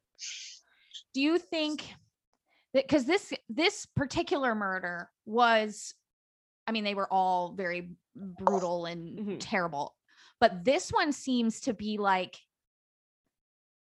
I don't even know, like this poor woman. They, in your book, It's you said- considerably more graphic and violent. It- it's 'cause he- Yes. but, but he's also spent a lot more time at the scene. So if you imagine if, if he's doing the murder of Catherine Eddowes or Elizabeth Stride or any of the other murders, he's in a he's in a public spot. yes, Anybody can come along at any moment. And if anybody does come along, you're going straight to the hangman and they're going to be real nasty about it in the meantime.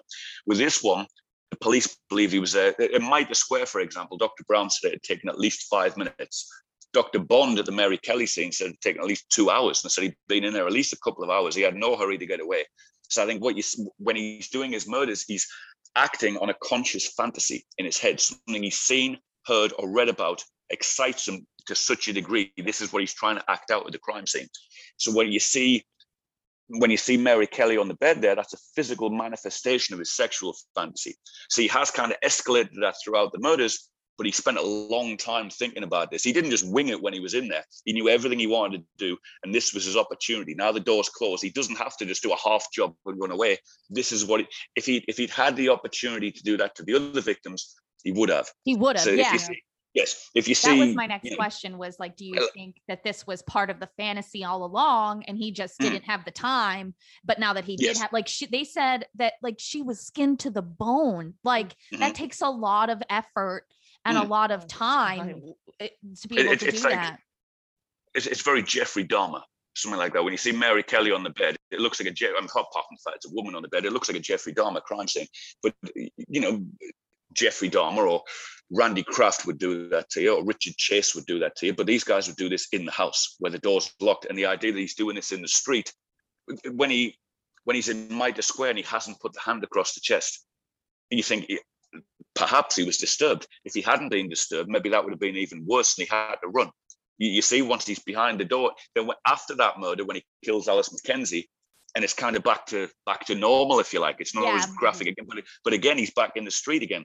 So I bet if Alice McKenzie had said, "Oh, I've got a private room back here, we can go there," I bet you'd have seen another Mary Kelly scene, but he didn't have the opportunity to do it. And he was forced to run. Right. Cuz I thought it was interesting too. Um and I and I wondered, you know, was this a victim of opportunity or or what because Mary Kelly was significantly younger than his other victims. And Mhm. so I cuz a lot of them were in their like 30s or 40s Mhm. and she was what like 26, 25 or something like that. Yeah.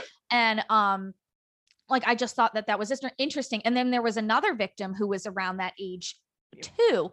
So Mm-hmm. the whole, um, you know, uh, they they they say that a lot of these serial um offenders have Mm. like a like a victim type, and it seemed like Mm-hmm. he did until he picked these younger girls. Mhm. But then I was But in like, a way, though, that that might also strengthen the peeping tom theory. Do you think if he'd met her on the high street, there'd have been all sorts of women shaped, you know, all sizes, shapes, age, and the age of consent was 12 at the time.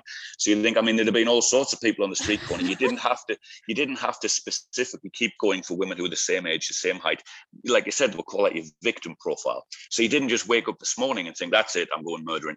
You were spending years of your life thinking about it, fantasizing about it. By the time he goes out to commit his first murder, he spent a long time thinking about what he wants to do, what weapon he wants to use, what sort of person he wants to do this against. He's got the whole thing meticulously planned. So you could argue that if he, when he's out on the street and all these, there's been all sorts of women coming up to talk to him, but he Right. waits until one fit in that exact description. So he meets you randomly and by chance, but it's not a coincidence that you look like the last one. You, you see what I mean? right, So uh, right, I- you could argue that if he'd met Mary, if Mary Kelly had, you know, been in there drunk singing and gone out to meet more guys, had he met her on the street, I would imagine he would have walked away because she's she's she doesn't fit the profile. She's too young. right. I think if he'd met her, all sorts of younger women would have come to talk to him, and he never goes with them. And I think if he was looking through the window in the dark, he would have been unable to see that she was 25 years old. It would have been a woman on the bed facing the other way from him. It could have been anybody. And it, I think if he'd met her on the street, she doesn't fit the profile. Had he been a peeping Tom, you would have been unable to tell from the window how old she was. Right, right. All he true. Mm. sees is like, I could, okay, I can get Yeah. this It would be door a dark. open. It would be a dark figure with long hair in the bed. That, that, that's all you would see from from from where he was. Right. And then he- I think he's tried the door, gone in. She screamed murder. You'd have had about half a second to realize who this was, and then then he's locked the door. He's lit the fire, and it's all done by then. Yeah. Right.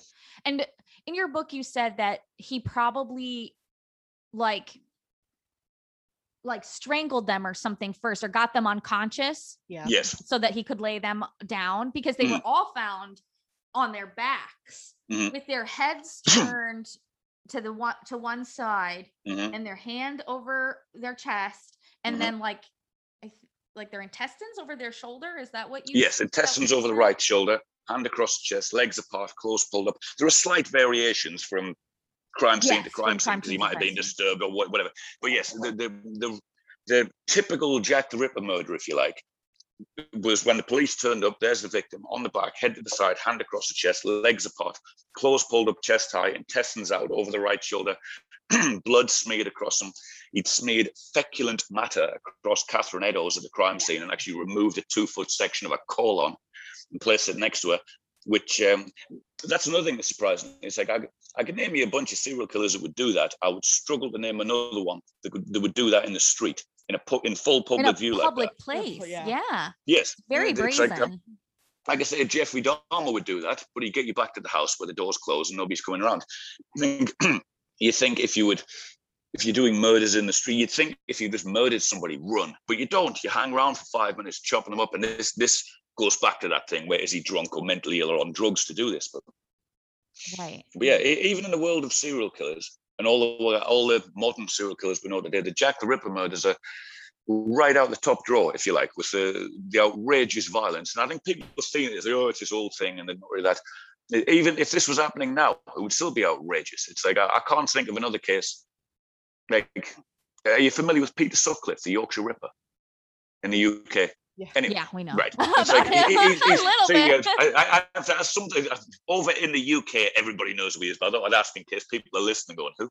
But um, I think if you hear, there was just if- that if you- documentary on netflix so Yeah. i'm sure Oh, yeah, yeah, there's some- everybody yeah. knows it's like, uh, it's, but I mean, he, he's he's very similar in that he would be he'd be in the town in public view picking up the woman, but then he'd get you in the car and take you somewhere quiet. right You know, it's like the, the idea that he's literally on foot just doing this. That's, I mean, I'm sure it's not unique, but it's extremely rare. yeah. Okay let me get my questions back out. I like get so like interested in what you're saying. Um i had a question about the letters. Mhm. um do you think that those were um completely a hoax or do you think that maybe one or two of them were real or like because i know that a lot of people just kind of wanted to be a part of it and wanted Mhm. you know the sens- Yeah. the sensationalism to be you know a part of their lives um Mhm. but i i've always heard about the dear boss letter Mhm. always um and i've i've heard about the from hell letter before um where he got the piece of the of the liver um but do you think that any of them were legitimate or do you think that they were all completely hoax I think they're all a hoax. W- w- They're I all think they're all a hoax, with the exception of possibly one. But uh, right, there, there are two letters that everybody mainly remembers. There's the Dear Boss letter, Yeah. which uh, was signed Jack the Ripper. So uh, there are two schools of thought on that letter. The first school of thought is that the killer wrote it. The second school of thought is that a guy called Thomas Bulling wrote it. And Thomas Bulling was the boss at the newspaper agency. Dear boss, he is he's the boss. He's got the letter. He's the guy that went, hey, look at this letter I've got. Once Right. he printed that in the newspaper overnight, he's doing quadruple the copies he was the day before. I have seen another letter. There's actually a letter printed in the book uh, by Thomas Bulling where he wrote to the, the- and if you look in his handwriting compared to the Dear Boss letter, I didn't go out. I didn't go full out in the book and say, look how similar the handwriting is. But if you look at the two, I think that's amazingly similar. I think he faked it. But whether you think the killer wrote it or he didn't, that was the one that gave him the name. So that was the first time Jack the Ripper was ever used. If you went back in time and met Annie Chapman and mentioned Jack the Ripper, she's never heard of him. That, that was what gave him the name. So everybody remembers that one. Then the uh, the From Hell letter that you mentioned that allegedly had part of Catherine Eddowes' kidney in it. People remember that because if it did indeed, if that was indeed half of her kidney, it has to have come from the killer. But Right. the doctors were not sure about that at the time. Some of the doctors thought it had come from a butcher's shop. The medical expertise at the time, if you had a kidney in one hand, it was a human kidney, and a pig kidney in the other, you couldn't tell. yeah So you some of tell them said-. And they said whoever sent this thing in the post, if I if I yanked out my kidney now, it's got all these tubes and stuff coming off it. Whoever sent these this thing through the post had trimmed all of these off before it was sent. So they said even if it was hers, there was no way to match this to the To one the that was on the autopsy yeah. table. Right. Yeah. So the, the the opinion at the time was that it was almost certainly a hoax, but the police also said that once that dear boss letter hit the newspaper, it was such a mega news story. They said it became a national pastime. Every idiot in the country was writing ripper letters. So if you if you don't like that guy down the road, or you want to wind up the police, or you want to Right. freak out that guy you can't stand, I'm Jack the Ripper. I'm gonna get you. You better watch out. I'll send that through the post to you. There's no way you'll find out that was from me in Victorian times. But you'll freak out, contact the police. Now they've got to investigate this because it might be a threatening letter. There are literally thousands of them altogether. And the police said it was just a massive waste of time. One of the biggest problems they had was chasing up these hundreds of letters all the time. When Yeah, meanwhile, that's the what I was gonna- we talked Mm. about that Yeah. that they like we were texting back and forth i was like do you feel that like their investigation was completely hindered by the public It Oh, was. completely. I Massive waste of time. totally Yeah. feel It like it was. was I mean, th- there was there was so many Jack the Ripper letters. Every now and again, one turns up on eBay or somewhere. I literally saw one for sale on eBay, written by some idiot in the middle of nowhere. I'm Jack the Oh my Ripper. You better watch out. Next time I see it, I'm going to buy it and take it on the Ripper tour. It's a real. I'll get it laminated. i have it But but the, the the the only letter that nobody ever remembers, I think, if there was one out of the th- literally thousands of them, there was possibly a legit one. It was sent before the dear boss letter, and it's in it's in the book as well. And it was sent to the chief of police, and it said like I'll I'll, I'll send you the, the full thing. I'm paraphrasing here, but it said, uh, "Dear sir, I am in misery with nightmare. I am the one that did these murders. Wouldn't you like to see me? And then he'd drawn these pictures, but it was as if a two year old had drawn it. But it was like a drawing of a knife, and it said photo of knife across the top. And then there was another one with a, uh, he'd drawn like a coffin, and it said something, This is the coffin for the ladies I put to sleep. And, all, and you think, That is a thousand times more sinister because this was before the Jack the Ripper letter. It was never signed Jack the Ripper. So whoever wrote that letter was not influenced by the mayhem media Right. sensation of that other one. Yeah. I also, if there was one letter that was genuinely potentially a legit one, it's, it's that one. But everybody's completely forgotten about it. It's um yeah. If, if you Google the Jack the Ripper misery with nightmare letter, something like that, it'll be real obscure, but you, you can read it. And I think that if there was one legit, that's the only one. In my opinion, all the rest of them are fake. In a modern case, they would say. Uh, like a serial killer is pretty rare, even though you hear about them all the time. So you think they're everywhere. Uh, a serial killer who would actually contact the police or ring you on the phone and laugh at you and this kind of thing is about one in a hundred serial killers. It almost never happens. So you got like the Zodiac killer, the BTK, the Son of Sam, possibly Jack the Ripper. Can you name many more? There's not many more. And then they would say in a modern case, if if if I was the serial killer and I'm writing you letters to laugh at you, the whole point of doing that is to extend my thrill. The whole uh, motive for me doing it is the thrill I get out of doing the murder. So I do a murder, ooh, that was thrilling, then it wears off. So then I do another murder and I'll leave the body somewhere where you're going to find it and freak out. And then, oh, I bet she's fine. It, it draws it out for longer. I bet she's freaking. Then I ring you on the phone or I'll write you a letter. I can draw it out for as long as I can. But the whole reason for doing that in a modern case, they would say that me writing the letter, it is absolutely imperative that when you read this letter, you 100% accept without question this really is me contacting you. Otherwise, what's the point of sending it to you? If, if you don't think it's me, it's not going to freak you out. Why would I bother? So when you get a serial killer writes letters like the Zodiac or the BTK or whoever, you tend to put information in there that's either only known to you to drive home the fact that this really is me talking to you, so you better be freaking out. Or he might say why he's doing it. He might give, like the Zodiac killer letters say things like, and again, I'm paraphrasing, but this is where I shot him. This is where the gun I use. I, I used this type of ammo. The blood went there. He was wearing this. And then when you read this, this is clearly obvious. This has to be the killer. And that's the whole point. With the Jack the Ripper letters, hundreds and hundreds of them, all of the all they ever say is I'm Jack the Ripper. You better watch out. I'm gonna get you. Oh mean, yeah. yeah. Any, Yeah. any anybody could be writing these. So it's like when, when the uh, the Zodiac killer would write them, because there was fakes arriving then. So he would send his letters and had these symbols and this thing. So you knew it was from him. Jack the Ripper never does any of that. All it ever says, you better watch out. I'm gonna get you. And I think if this was happening now, I don't believe the police would be sending thousands of officers investigating all these letters. I think No, they it was a just massive like waste of time. toss it in the bin. Yeah. Yeah, yeah. And that, I think they'd send that in the never any- profile and him and go forget about that. because there was never any details in those letters that would have convinced investigators that this it was the real Mm. person because there Yeah, was like, anybody reading the paper could have done it. yeah because it was just Mm. all stuff that was widely known by the public Mm. not If there, were, if that- there was a single detail in there, if he'd said, I don't know, Annie Chapman was wearing this, or the, I don't know, whatever, he, he could have put something in there that only he could have known. Mhm. right But right. he didn't. He never does that. Zodiac Killer does that frequently. The BTK, Dennis Rader, he would take his own, so you'd be tied up getting murdered. He would take his own crime scene pictures on a Polaroid, then scan them in and send them across. So this was obviously apparent that this really was the murderer messaging you. Yeah. And you think all of this, yeah, he, he doesn't do anything. All it ever says is just, you better watch out. I'm going to get you, blah, blah, blah. And that's it. And there's thousands of them. Oh, I just remember this is my favorite thing to say about BTK is that when he said that thing that was like, "Can I send you a, a floppy, disk. disk?" and the police were like, "No." Yeah. yeah. In the Lonely Hearts column, track send it across. It'll be no problem. Yeah. we definitely can't track you at all. Mm. I bet he's still kicking himself right now. I bet he likes thinking about that. don't he? Because he wrote it from the church computer. Yeah. Like. Didn't, didn't he do a murder in the church as well? I'm sure he did a murder in the church, didn't he? I It wasn't it something ridiculous? Like he, he was. I'm not. I'm not the BTK not in the church that he went to. Didn't wasn't there something? Uh, I- I'm prepared to be wrong. I'm not. I'm not the, the BTK expert. But I'm, didn't wasn't he a That's scout right. master or something? And he there was some scout trip or something, and he sneaked out in the middle of the night and went and murdered someone in the church and went back. Didn't he do that? Maybe. Well, I, I, I might be wrong. I might be. I vaguely might, familiar. the- the- familiar, the- We haven't might a covered him yet, so say if there's a, if there's a haven't Dennis Rader expert BTK in a watching now, I might have got that totally wrong. But I'm, I'm, I'm sure he did somebody's gonna be like, church. "That's not right." I remember thinking if he worked at the church and did a murder in the church, that cannot be right. I'd, I'd have to, I'd have to read the book again. I'm, I'm sure he did a murder in a church. I'm sure. I'd have to. I mean, I'm gonna have last to. I'm gonna have to look this up later. the- yeah, I'm gonna have to. Like, we'll let you know. I We'll might be totally know. wrong on that. I might be totally wrong on that one. You'll get a text from us during the during your tour. We'll be like, By we the found way." it out. okay, so I'm I'm almost done, and then Nicole can get to her questions. Okay. Um, Mhm. there was a little. I I think I put it in. I have notes in here. So many notes. I'm impressed. Um.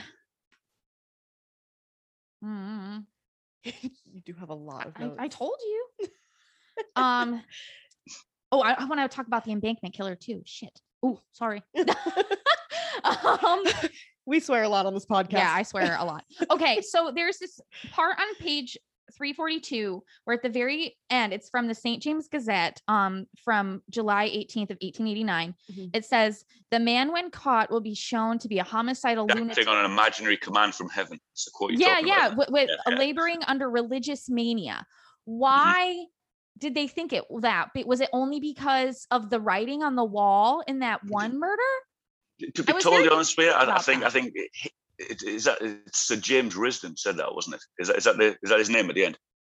it just says st james James Risdon? Was it James Risdon? Oh, there's, there's another. I'm sure there's a name. Anyway, there's a couple of them in there oh where like the dr guys. forbes winslow Oh, of course, of course, it is. Yeah. So uh, Okay. there's there's another one in there somewhere. And there's a guy called Wisdom as well, and he says a similar thing. But there's uh yeah, to be I mean the guys at the Medical Gazette thought that. I mean, I didn't they, whether or not the police thought that. I don't know because it was people had different. I thought it was an interesting one though because um, it was a similar theory when Peter Sutcliffe was on the loose. That uh, when when they arrested Sutcliffe, he claimed that it was the voice of God had been speaking to, to him through a gravestone, telling him to clean the streets. So I think uh, I'm, I'm not really I'm not really all sold on the idea that Jack the Ripper necessarily was religiously motivated. I mean, he could have been. It could have been. I mean, it's it's one of those things where it could have been in there among 500 other problems that he has. He, he might have had a religious element in there somewhere as well, but he may or may not have. And it was it was an opinion of them. I thought it was an interesting opinion because it was the kind of thing that you hear in a modern case. yeah You know, where then Yeah. and uh, I thought it was interesting that a lot of those like medical gazettes, if I was to just mention them now, people think, oh, they're obviously way out of date, past the prime. And some of those guys, I think, they would say things that wouldn't sound out of place in a modern investigation. They were quite on the ball. So um, yeah there yeah, was I'm- that I- whole um i have it this whole thing where yeah see notes um where you like list this entire um profile like Yeah. one of the Mhm. first profiles in the case Mhm. and Mhm. i was just like what like the I think there's a few. There's, there's a, time. I I love that as well because there's a few bits of it where, like today, there's a few bits. You okay, we could discount that, but some of those points he's spot on. He's anything, and he's 130 years before the FBI pro, you know, profiling you know, whatever. Yeah. Mhm. Decades and decades before any sort of like forensic science. And that, um, yeah, as far as I'm aware, that is considered to be the first ever example of a criminal psychological profile. Yeah. Which it I was understand, so which- interesting. yeah. Because some of it I was like, "Uh, okay, yeah, sure. And then Mm. the rest, there was other things where I was like, yes. Yeah, they would, they would say that today. Yeah. on. Yeah, that's I also. I, I like that because I thought him uh, like uh, Dr. Bond who wrote that Dr. Brown and a few other guys like there are bits in the case where you can see it's Victorian and you wouldn't do that anymore but there are some bits where yeah Dr. Brown and Dr. Bond in particular when you're reading the reports this is exactly like not exactly like a modern guy would say but 50% of this would totally stand up today and he's ahead of his time and you think he's this whimsical way out of date guy but it kind of drives home the fact as well I think that it wasn't really that long ago you know Right. it was you know it's, it's 130 odd years but it's within two lifetimes i suppose you know it's Okay. uh yeah the, the, the weren't actually as far back in the past as you think they were right, right. Mm. Okay. So we had this mutual question. Yes. What is with the inquest? They make no sense. there's no there's nobody to pin this mur- to like say that this is the murderer and they're just like yep this is a murder. Somebody but committed i think what, what typically happened was it's like imagine if you i mean they, they would they would hold the inquest on everybody not just murder victims. So imagine if you were just walking down the road had a heart attack and died then they would hold your inquest possibly in the same place you know so that, that room wasn't just the ripper inquest you know what i mean? If if you'd fell over and died on whitechapel high street they'd probably have it in there. So what they would do is they would it's kind of the inquest was sort of a place where you would all get together and put all the evidence together and then decide formally was this a crime? Was it an accident? Was it a suicide or whatever? So if you fell over and died they would all have your thing there. And then the witness would say oh she was walking along the street and she fell over. And then all the evidence would say we declare this was a tragic accident or whatever. And then this one of course this never happens with the ripper ones of course but it's happened. They have the inquest everybody gives their evidence and then there's a formality at the end really to go yep it was officially a murder but really Okay. i think the inquest was just a place for sort of when you haven't caught an offender, we're not going to court yet, but we'll get all the information together. Everybody knows what's going on. And now that we know everything, yes, it's officially a murder. Let's go get him. But of course, he was never Okay. caught. But yeah, It's, it's more like a label. So to say like, okay, this case, this is murder. This case, this was suicide. This Mm. it's like this was an accident it's more okay like a formal But- label instead of a trial. okay yeah because i kept for, on being for like example, how is uh, this and, a and Rose trial Milets, yeah. Yeah, there's no trial because there's nobody being arrested. But Yeah. kind of like, I was like, yeah, what but this? for example, like, when when this is something that they do that we don't do that I just don't Mm. understand. no, it's like, it's like you, you can still have you still hear of inquests and things, but it's yeah. I mean, it, it was basically a formality. So I think what it was, you'd have Jack the Ripper's done a murder, and then everybody gets together in the room. Everybody's there. This is everything we know, and then okay, without doubt, it is definitely a murder. It, it's definitely a murder like the last one. It's the same guy. I don't know. You you kind of get together, and then it was just a formality. It was yes, it's officially a murder. We know everything now. Now we're going to go and find him. But likewise, when you know Rose Mylett died, like we mentioned before, or Emma Smith died, these people had inquests as well. So Rose Mylett's, I'd have to look it up, but I'm pretty sure rather than going murder against some person unknown at the end, like they always do with the Ripper ones, I'm pretty sure that the verdict came back. We don't know, or it was an accident, or whatever. It would have been yeah. So I think after that one, I don't think they sent people looking for murderers, but at the Ripper inquest, yes, this was clearly a murder. We need to go and find him. Okay. Mhm. Okay. All right. I want to get in to your suspect now Mhm. because you kept bringing him up and I kept I kept reading and reading and being like why is he doing this? Why does he keep inserting himself where he doesn't belong? Yep. And I was very suspicious of him from like one of the very first times you brought him up because he Mhm. went he he said that he was on the jury of one of the inquests and they said like no and he kept trying to fight when they when Mhm. they were trying to show the rest of the jury the body so just for i mean for our listeners who don't know um is because i'm just like You, you can name him if you like. It won't upset me. Tell say his name loud and proud if you like. his i don't know if i'm saying his last name right but it's albert, Albert Backett. Bachert. Backett. okay Yeah, yeah. B S C H E R T. Yes, uh, Albert Bachert. Wilhelm Backett. Yeah, his family were German, but he was born in Whitechapel.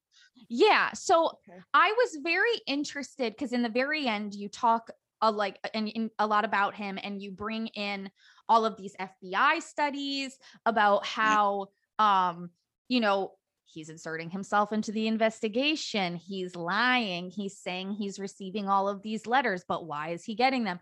There's like some evidence that he was in the vigilance committee, but that seems to have Mm. been disbanded. And now, you know, that's not really a thing. So I kind of wanted to know about like what do you think happened in his life that if if it indeed was him Mm. that made him do this because it seemed like his early on life was relatively normal mm-hmm. and i mean it, it seems relatively normal, but it's got massive holes in it, though. So right you think, we, we, so we say, right, he's, so when you look up the records, right, he's born last quarter of 1860. Then in 1871, he's living at 49 Duke Street. But then the next thing we know of him, you know, it's, it's a census record later often. So, so you can see, like, he's born and then he's living there when he's 11. So you think, right, he was in the air, but what the hell happened in that 11 years? I Right. mean, anything could have happened there that isn't documented. And then when he moves out of there, you know, so we see him when he's 11, but then we pick up again when he's in his mid 20s living down the road. I mean, anything could have happened in this meantime. So we can say he had, uh, you know, he, he lived with his mother and father and the family and the people in there. But how exactly they all got on together, anything is, is a mystery. And I thought it was interesting that once he reaches around the time of the murders, when he's 27, 28 years old, it appears that the family had moved out and left him there. Uh, his father took him to court and sued him for stealing his for money. stealing I I think, yeah, I I think you could, um, you could certainly make an argument because he, he took him to court for stealing, and he claimed again that he'd stolen a load of clothing off him after that. And you think, see, he, he clearly seems to. You could make, certainly make an argument that he certainly didn't get on with his family, and his dad took him to court, and they moved out and left him there, and this kind of thing. But that's all circumstantial, I suppose. But um, yeah, I mean, he's the right age. He, he fits the right description. He's living in the right area by himself at the time. Yeah so nobody would have familiar. known anything Yeah, he was vividly the he's vividly familiar with all the, uh, the back streets and alleyways you would need to get away. You don't want to do a murder and then run into a dead end on the way home, that kind of thing. He never seems to have any trouble getting away in the dark. He knows the place intimately. He totally would have. He worked as an engraver, which I thought was interesting because you'll read in the book there were numerous other women in the area that got attacked but screamed and you'd kicked in the balls or something and he ran away.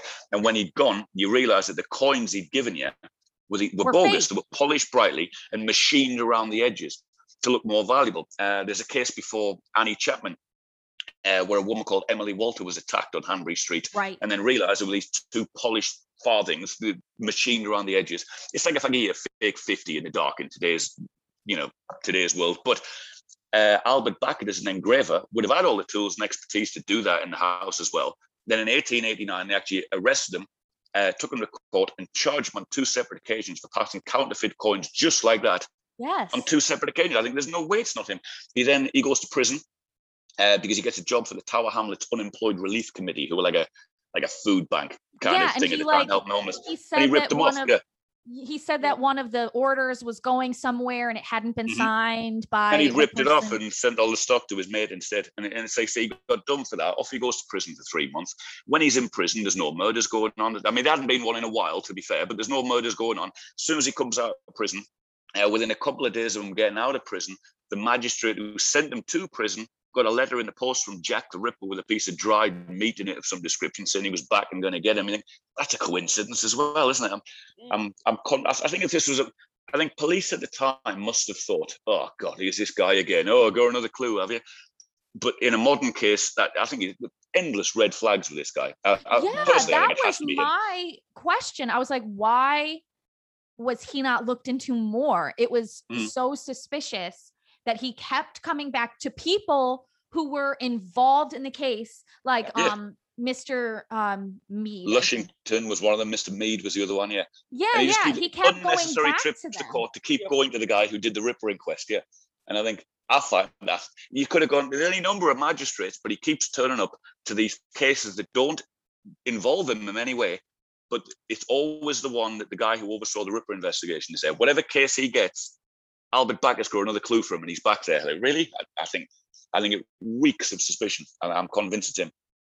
it's like he's begging them to, to like notice that it's him Yeah. Mm. it seems And then like there's, there's the other things he does as well, where he claimed that he he uh, he was walking down poultry and the ornament had fall off and hit some kid, and he ran to the rescue, yes. but nobody would help him.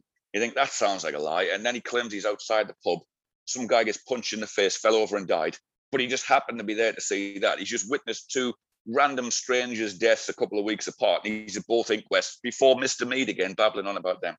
It's like, I'm, yeah, I, I think, uh, I think if this was a modern case, they would absolutely go and talk to him. He told the police that he'd met the killer and spoke to him on a couple of occasions. Yeah, at the pub.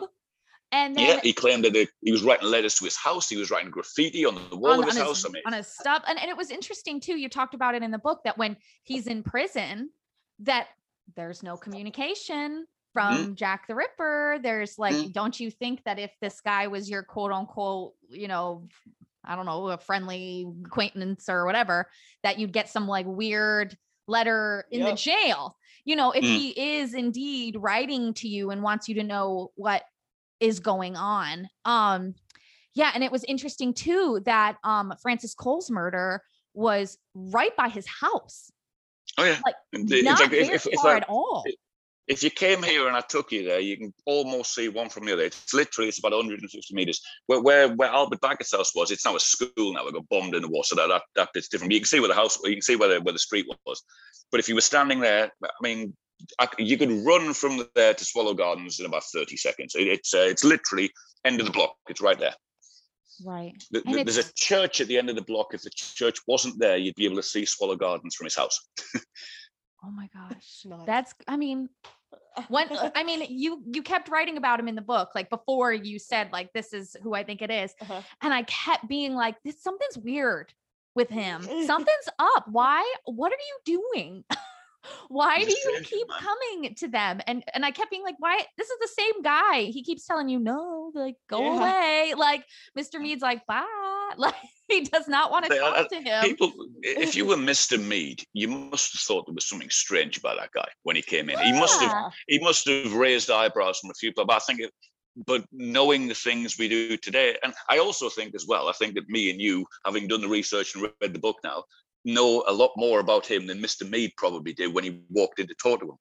You know what? I bet um, perhaps if he'd known all that stuff about him, you know, I thought it was interesting when he says things like, um, "Oh, the, in that area, the houses are accessible by pulling a string which Pulling lifts the the latch." string. Yeah. Then, how did you know that? Uh, How did you know that? And do you know that, a bunch of things. Yeah, you, you, you, you- he's he wants you to think that he's like the king of investigators and knows everything about it, but he knows details that you think either you are the absolute king of investigators to know that, and I'm giving you so little credit for it, or that you're recalling your own events. You, you- so you were there, and the, the Annie Chapman or Emily Walter told you there's a string there, lift it. And then you've said that I'm I'm very suspicious. Uh, I'm, I'm convinced it's him usually mean, when you get usually when you get a Ripper suspect, it's like um, I mean there aren't really any particularly good. If you Google Jack the Ripper suspects, there are hundreds of them, but all Yeah. of them are complete nonsense. There's no evidence against any of them. And here we'll go with Lewis Carroll and Walter Sickert. No, there's no evidence against any of these people. And the police at the time said were largely no suspects. And it's like I think Albert Bachert is the only suspect where you can actually put him in the area. He, he, he can be there for every crime scene. You can show he's, you can show actual evidence against him. And it, it- I mean, the only ever evidence against against somebody else is perhaps, oh, he apparently allegedly said he hated women once. Oh, so I'll write a book. It's ridiculous. I think Albert Bachert, in my opinion, is the only suspect. To be quite honest with you, I don't really.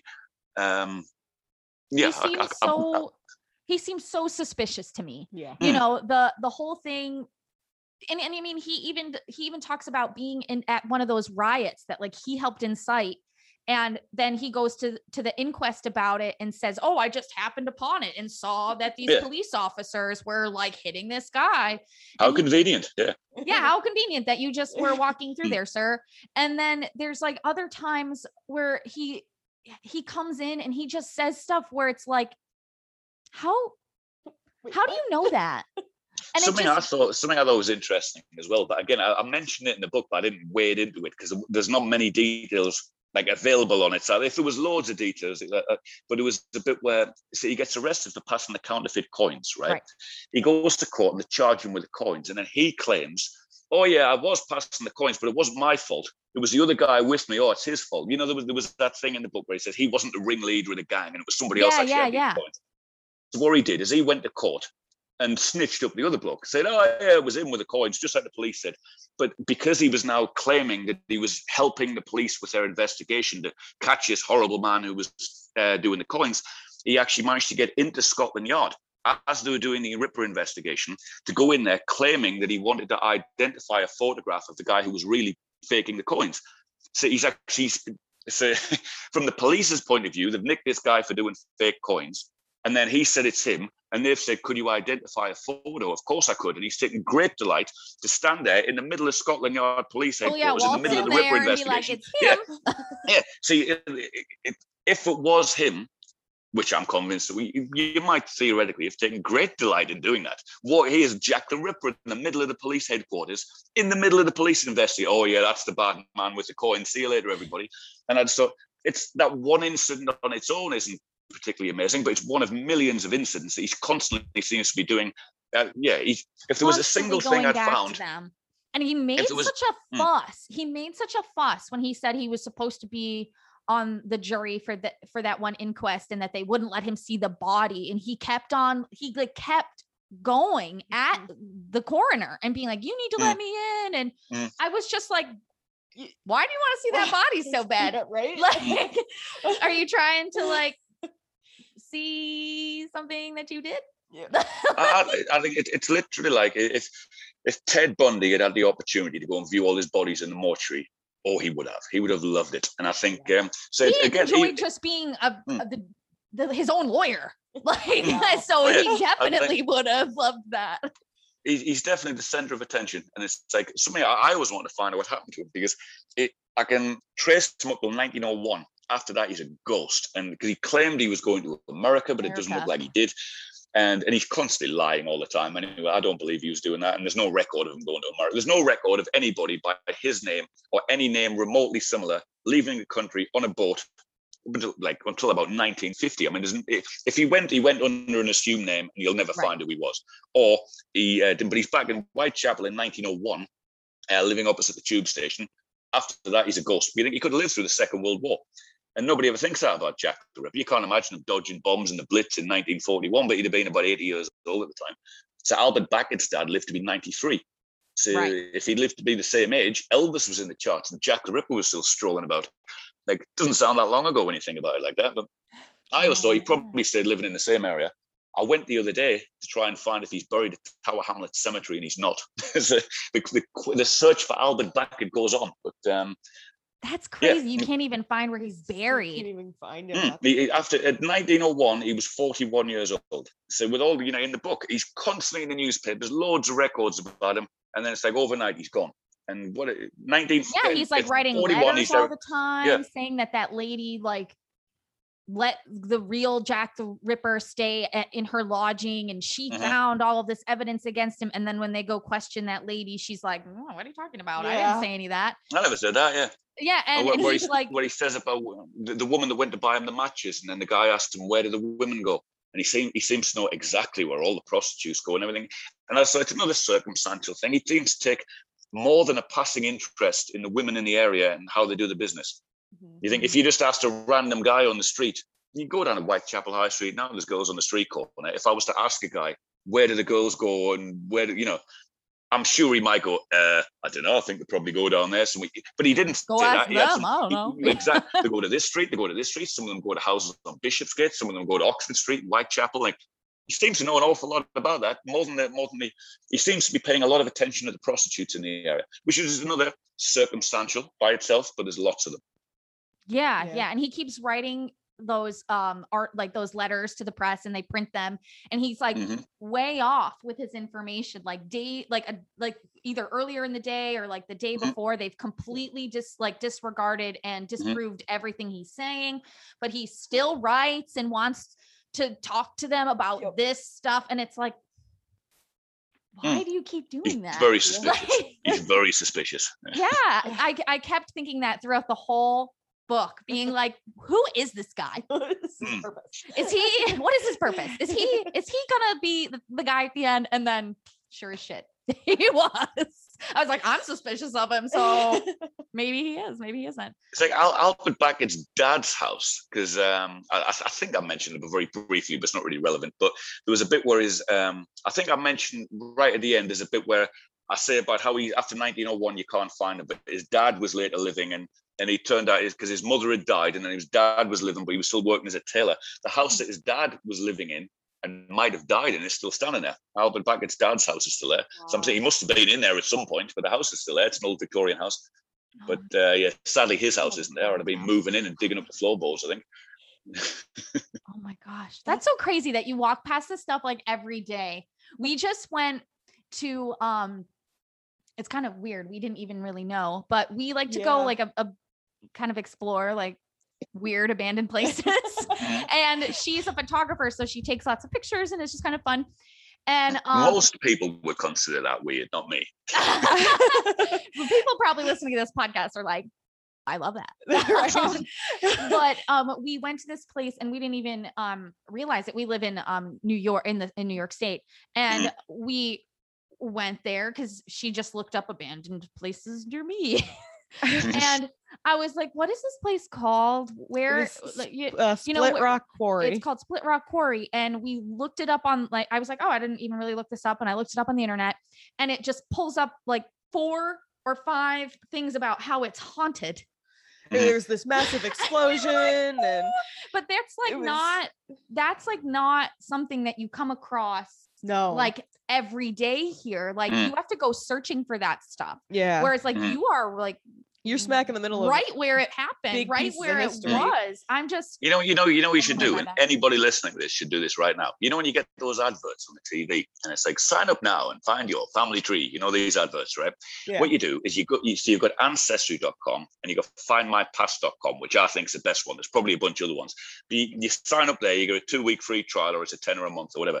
But what you do is you go on there, and instead of searching for great granddad Bob from the war or whatever, especially if you live somewhere where the houses are old. So I mean, round here everything's 300 years old. I'm, I'm sure it's not as old in, in New York, but you go into the newspaper archives, and they've got every newspaper from about 1650 till the Second World War scanned in there. So instead of searching for great granddad Bob, you search for where you live. Smith Street, New York, keyword, murder, death, arrested, whatever. Search. You'd be amazed what happened on your street 100 years ago and everybody's forgotten about it. And if you live somewhere where the, like here, where the houses are old, these are the same buildings. That's the house he murdered his wife in. That's the one where it exploded and killed everybody. That's and We everybody's forgotten about it now. But but it's but it's sitting in the newspaper archives. You can look at it right now. Yeah. You you know when you I've never heard of that. i've you know never when heard people of that watch- either. You know when you watch YouTube and they say you go down the hole, down the rabbit hole, you know, Yeah. you totally do that on the archives website. You start out looking about Jack the Ripper. Then, oh, here's this guy did this. Now I'm searching for him, you know, and then you Yeah, lose like- months of your life on there. I must know what happened to this guy I've never heard of. I thought it was interesting too that you kept bringing um the embankment killer Mhm. into that because that's also unsolved as well, correct? It is, yes. I just thought that that was that was really interesting that that is kind of happening in tandem with everything. Mm-hmm. Yeah. Um, I really didn't even know. And what to everybody's forgotten think about it. Mm. that. I didn't even know about that. I didn't know about It that was either. kind of like the, the, the reason that Jack the Ripper got such publicity is kind of that was kind of like the birth of the modern media there. So it's like up until about the early 1880s, newspapers were very taxed, were very expensive. The only people that bought them were lardy dar people to see how your money was doing. So it, was like about the 1880s ish, uh, just before the Jack the Ripper murders. Basically, that was the point where they lessened all the taxes, and now anybody could buy a newspaper. Now these penny dreadful, sleazy sex, death, murder Oh, tabloids pop up that you didn't have before. So if you were when the embankment killers run around from the mid 1870s, Mhm. he would have got a lot less press coverage because you didn't really have the sleazy tabloids like that. So you only had like the big broadsheet ones, and the people buying them probably didn't want to hear about body parts washing up on the Thames. See, it wouldn't have got as much press coverage. But then once, yeah, Jack the Ripper came along, if the embankment killer had come along at the same time, I bet you'd have heard of him today. But at the time, he yeah, he missed it by about 15 years. But if you've been living here in Whitechapel or in London in the 1870s and the 1880s, everybody was terrified of the embankment killer. Then it was only once that guy came along and removed him from the headlines, and everybody's forgotten about the embankment killer. Yeah, because I remember when I if we first started reading, Yeah. there's that whole little bit at the beginning before you you know you get into Mhm. the Mhm. murders and you're talking about how there were all of these kind of crimes around the time they're finding you know the body parts and the embankment killer and I just was like that's weird I never heard of this same person. Maybe. Like all, all of the spots where the embankment crimes took place, pretty much you're all there as well. There's a bit where he, um, uh, whoever the murderer was, he, he threw body parts into Percy Shelley's garden on the Chelsea embankment.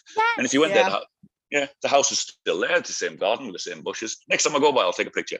this is where the embankment killer threw the body parts. like, like, There's one in- There- There's one in um, there's a place called I think it's Bedford Square. I'm sure it's called Bedford Square. It's beside the um, it's on the end of Oxford Street next to the British Museum. Um, but there's there's like a row of houses goes along there, and they're like old houses. So imagine you got the house, then there's like about four or five feet of space with a wrought iron fence across from, and where that fence runs, that was an embankment killer site as well. He threw a severed arm over that fence. It's the same building with the same fence, the same everything sitting there.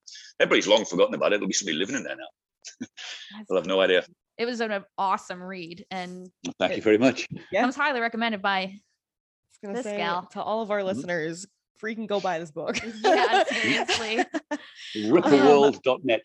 If you if you go to ripperworld.net, uh, you can get on there. It's, al- it's also on Etsy.com. So if you search one autumn in Whitechapel, yeah, it'll it'll pop up Ripperworld and Etsy.com, and it'll and I'll send it straight out from the East End. That's awesome. Um, and I think lastly, is there anything you want to say to our followers? Anything you want to tell them about? Anything? Yeah. I don't know.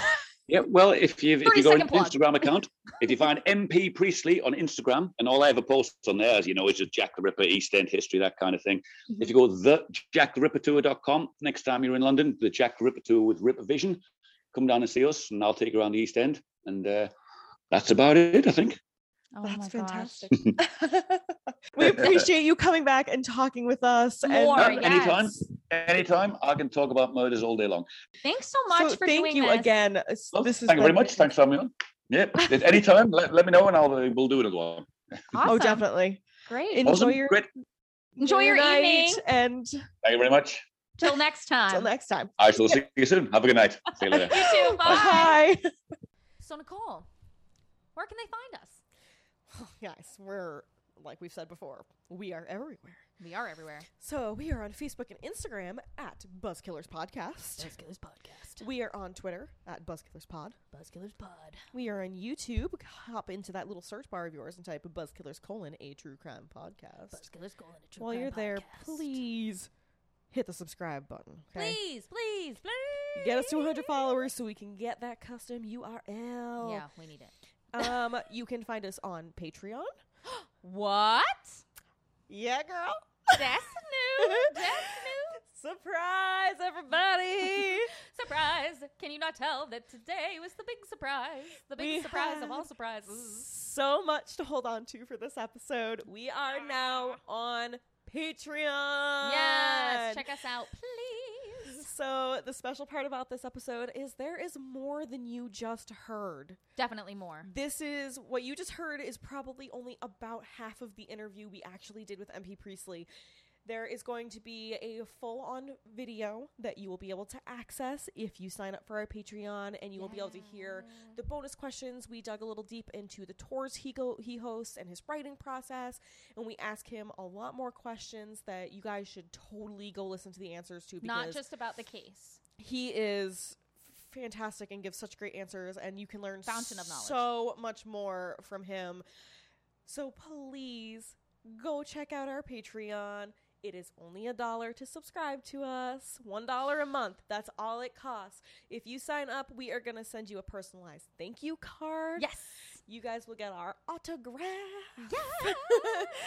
um and we'll be coming at you with exclusive content every month there will be new things and we'll be announcing all of the new things on um on our social media, Yes. Instagram, Twitter, Facebook. Yes, things so like we that. definitely keep an eye on those because we're gonna have we have so many ideas for things that we are going to be putting up on Patreon. Um, it is so worth that dollar a month. And we really appreciate it because it's going to help us to, you know, build the Yes. podcast. You guys, this just so you know, like the money, it's gonna be for merch. It is going to be for probably a new laptop, Because mine unplugs the minute you touch the power cord. um, it is going to be all for upgrading our podcast, making your experience listening to us Way and better. interacting with us so much better. So if you subscribed, it would mean the absolute world to us. And if you want extra content, where it's not going to just, you know, we're going to be going and doing some cool things this summer. Yep. Um, there'll be other exclusive content. Um, it's going to be it's going to be cool. We don't want to give away too too much. yeah, because we've got some things in the works. Um, but hit that hit that subscribe button, and we would just so appreciate you as more than we already do. seriously. really, um, and if you guys want to listen to us, everywhere. we are everywhere. We are on Apple Podcasts, Spotify, Amazon Music, Audible, Google Podcasts, Pandora, iHeartRadio, and our host platform, Podbean. Podbean. We love Podbean. We love We say it every so week because we do love Podbean. They- not an ad. they do a lot for you. they really do. It's really automated. They're really nice and they're super helpful, and we have a good relationship with them. yeah. They're awesome. We love them. So, guys, We hope you enjoyed our first collaborative episode. I know it's so exciting. It's I so exciting. guys stay tuned for more like we said keep an eye on social media for all the Mhm. special stuff coming your way we'll have all these different announcements for everything we just talked about and Yeah. we'll talk to you next time yeah. Next month, new topic. Hell yeah we got that announcement coming soon too Yeah, Woo! okay, so thank you guys so much. We love you. And oh, oh, if you want to send us an email or go on our website or anything yes. like that, we are buzzkillerspodcast.com. And you can send us a little message there if you want. You can sug- suggest things. Obviously, we are like really open to suggestions. we just did a whole listeners month. We just did a whole listeners month. So um, if you don't want to go on our website and send in that little contact page, you can also just send us a regular email at buzzkillerspodcast at gmail.com. yes Okay. Thanks so much, guys. We love you. Bye. bye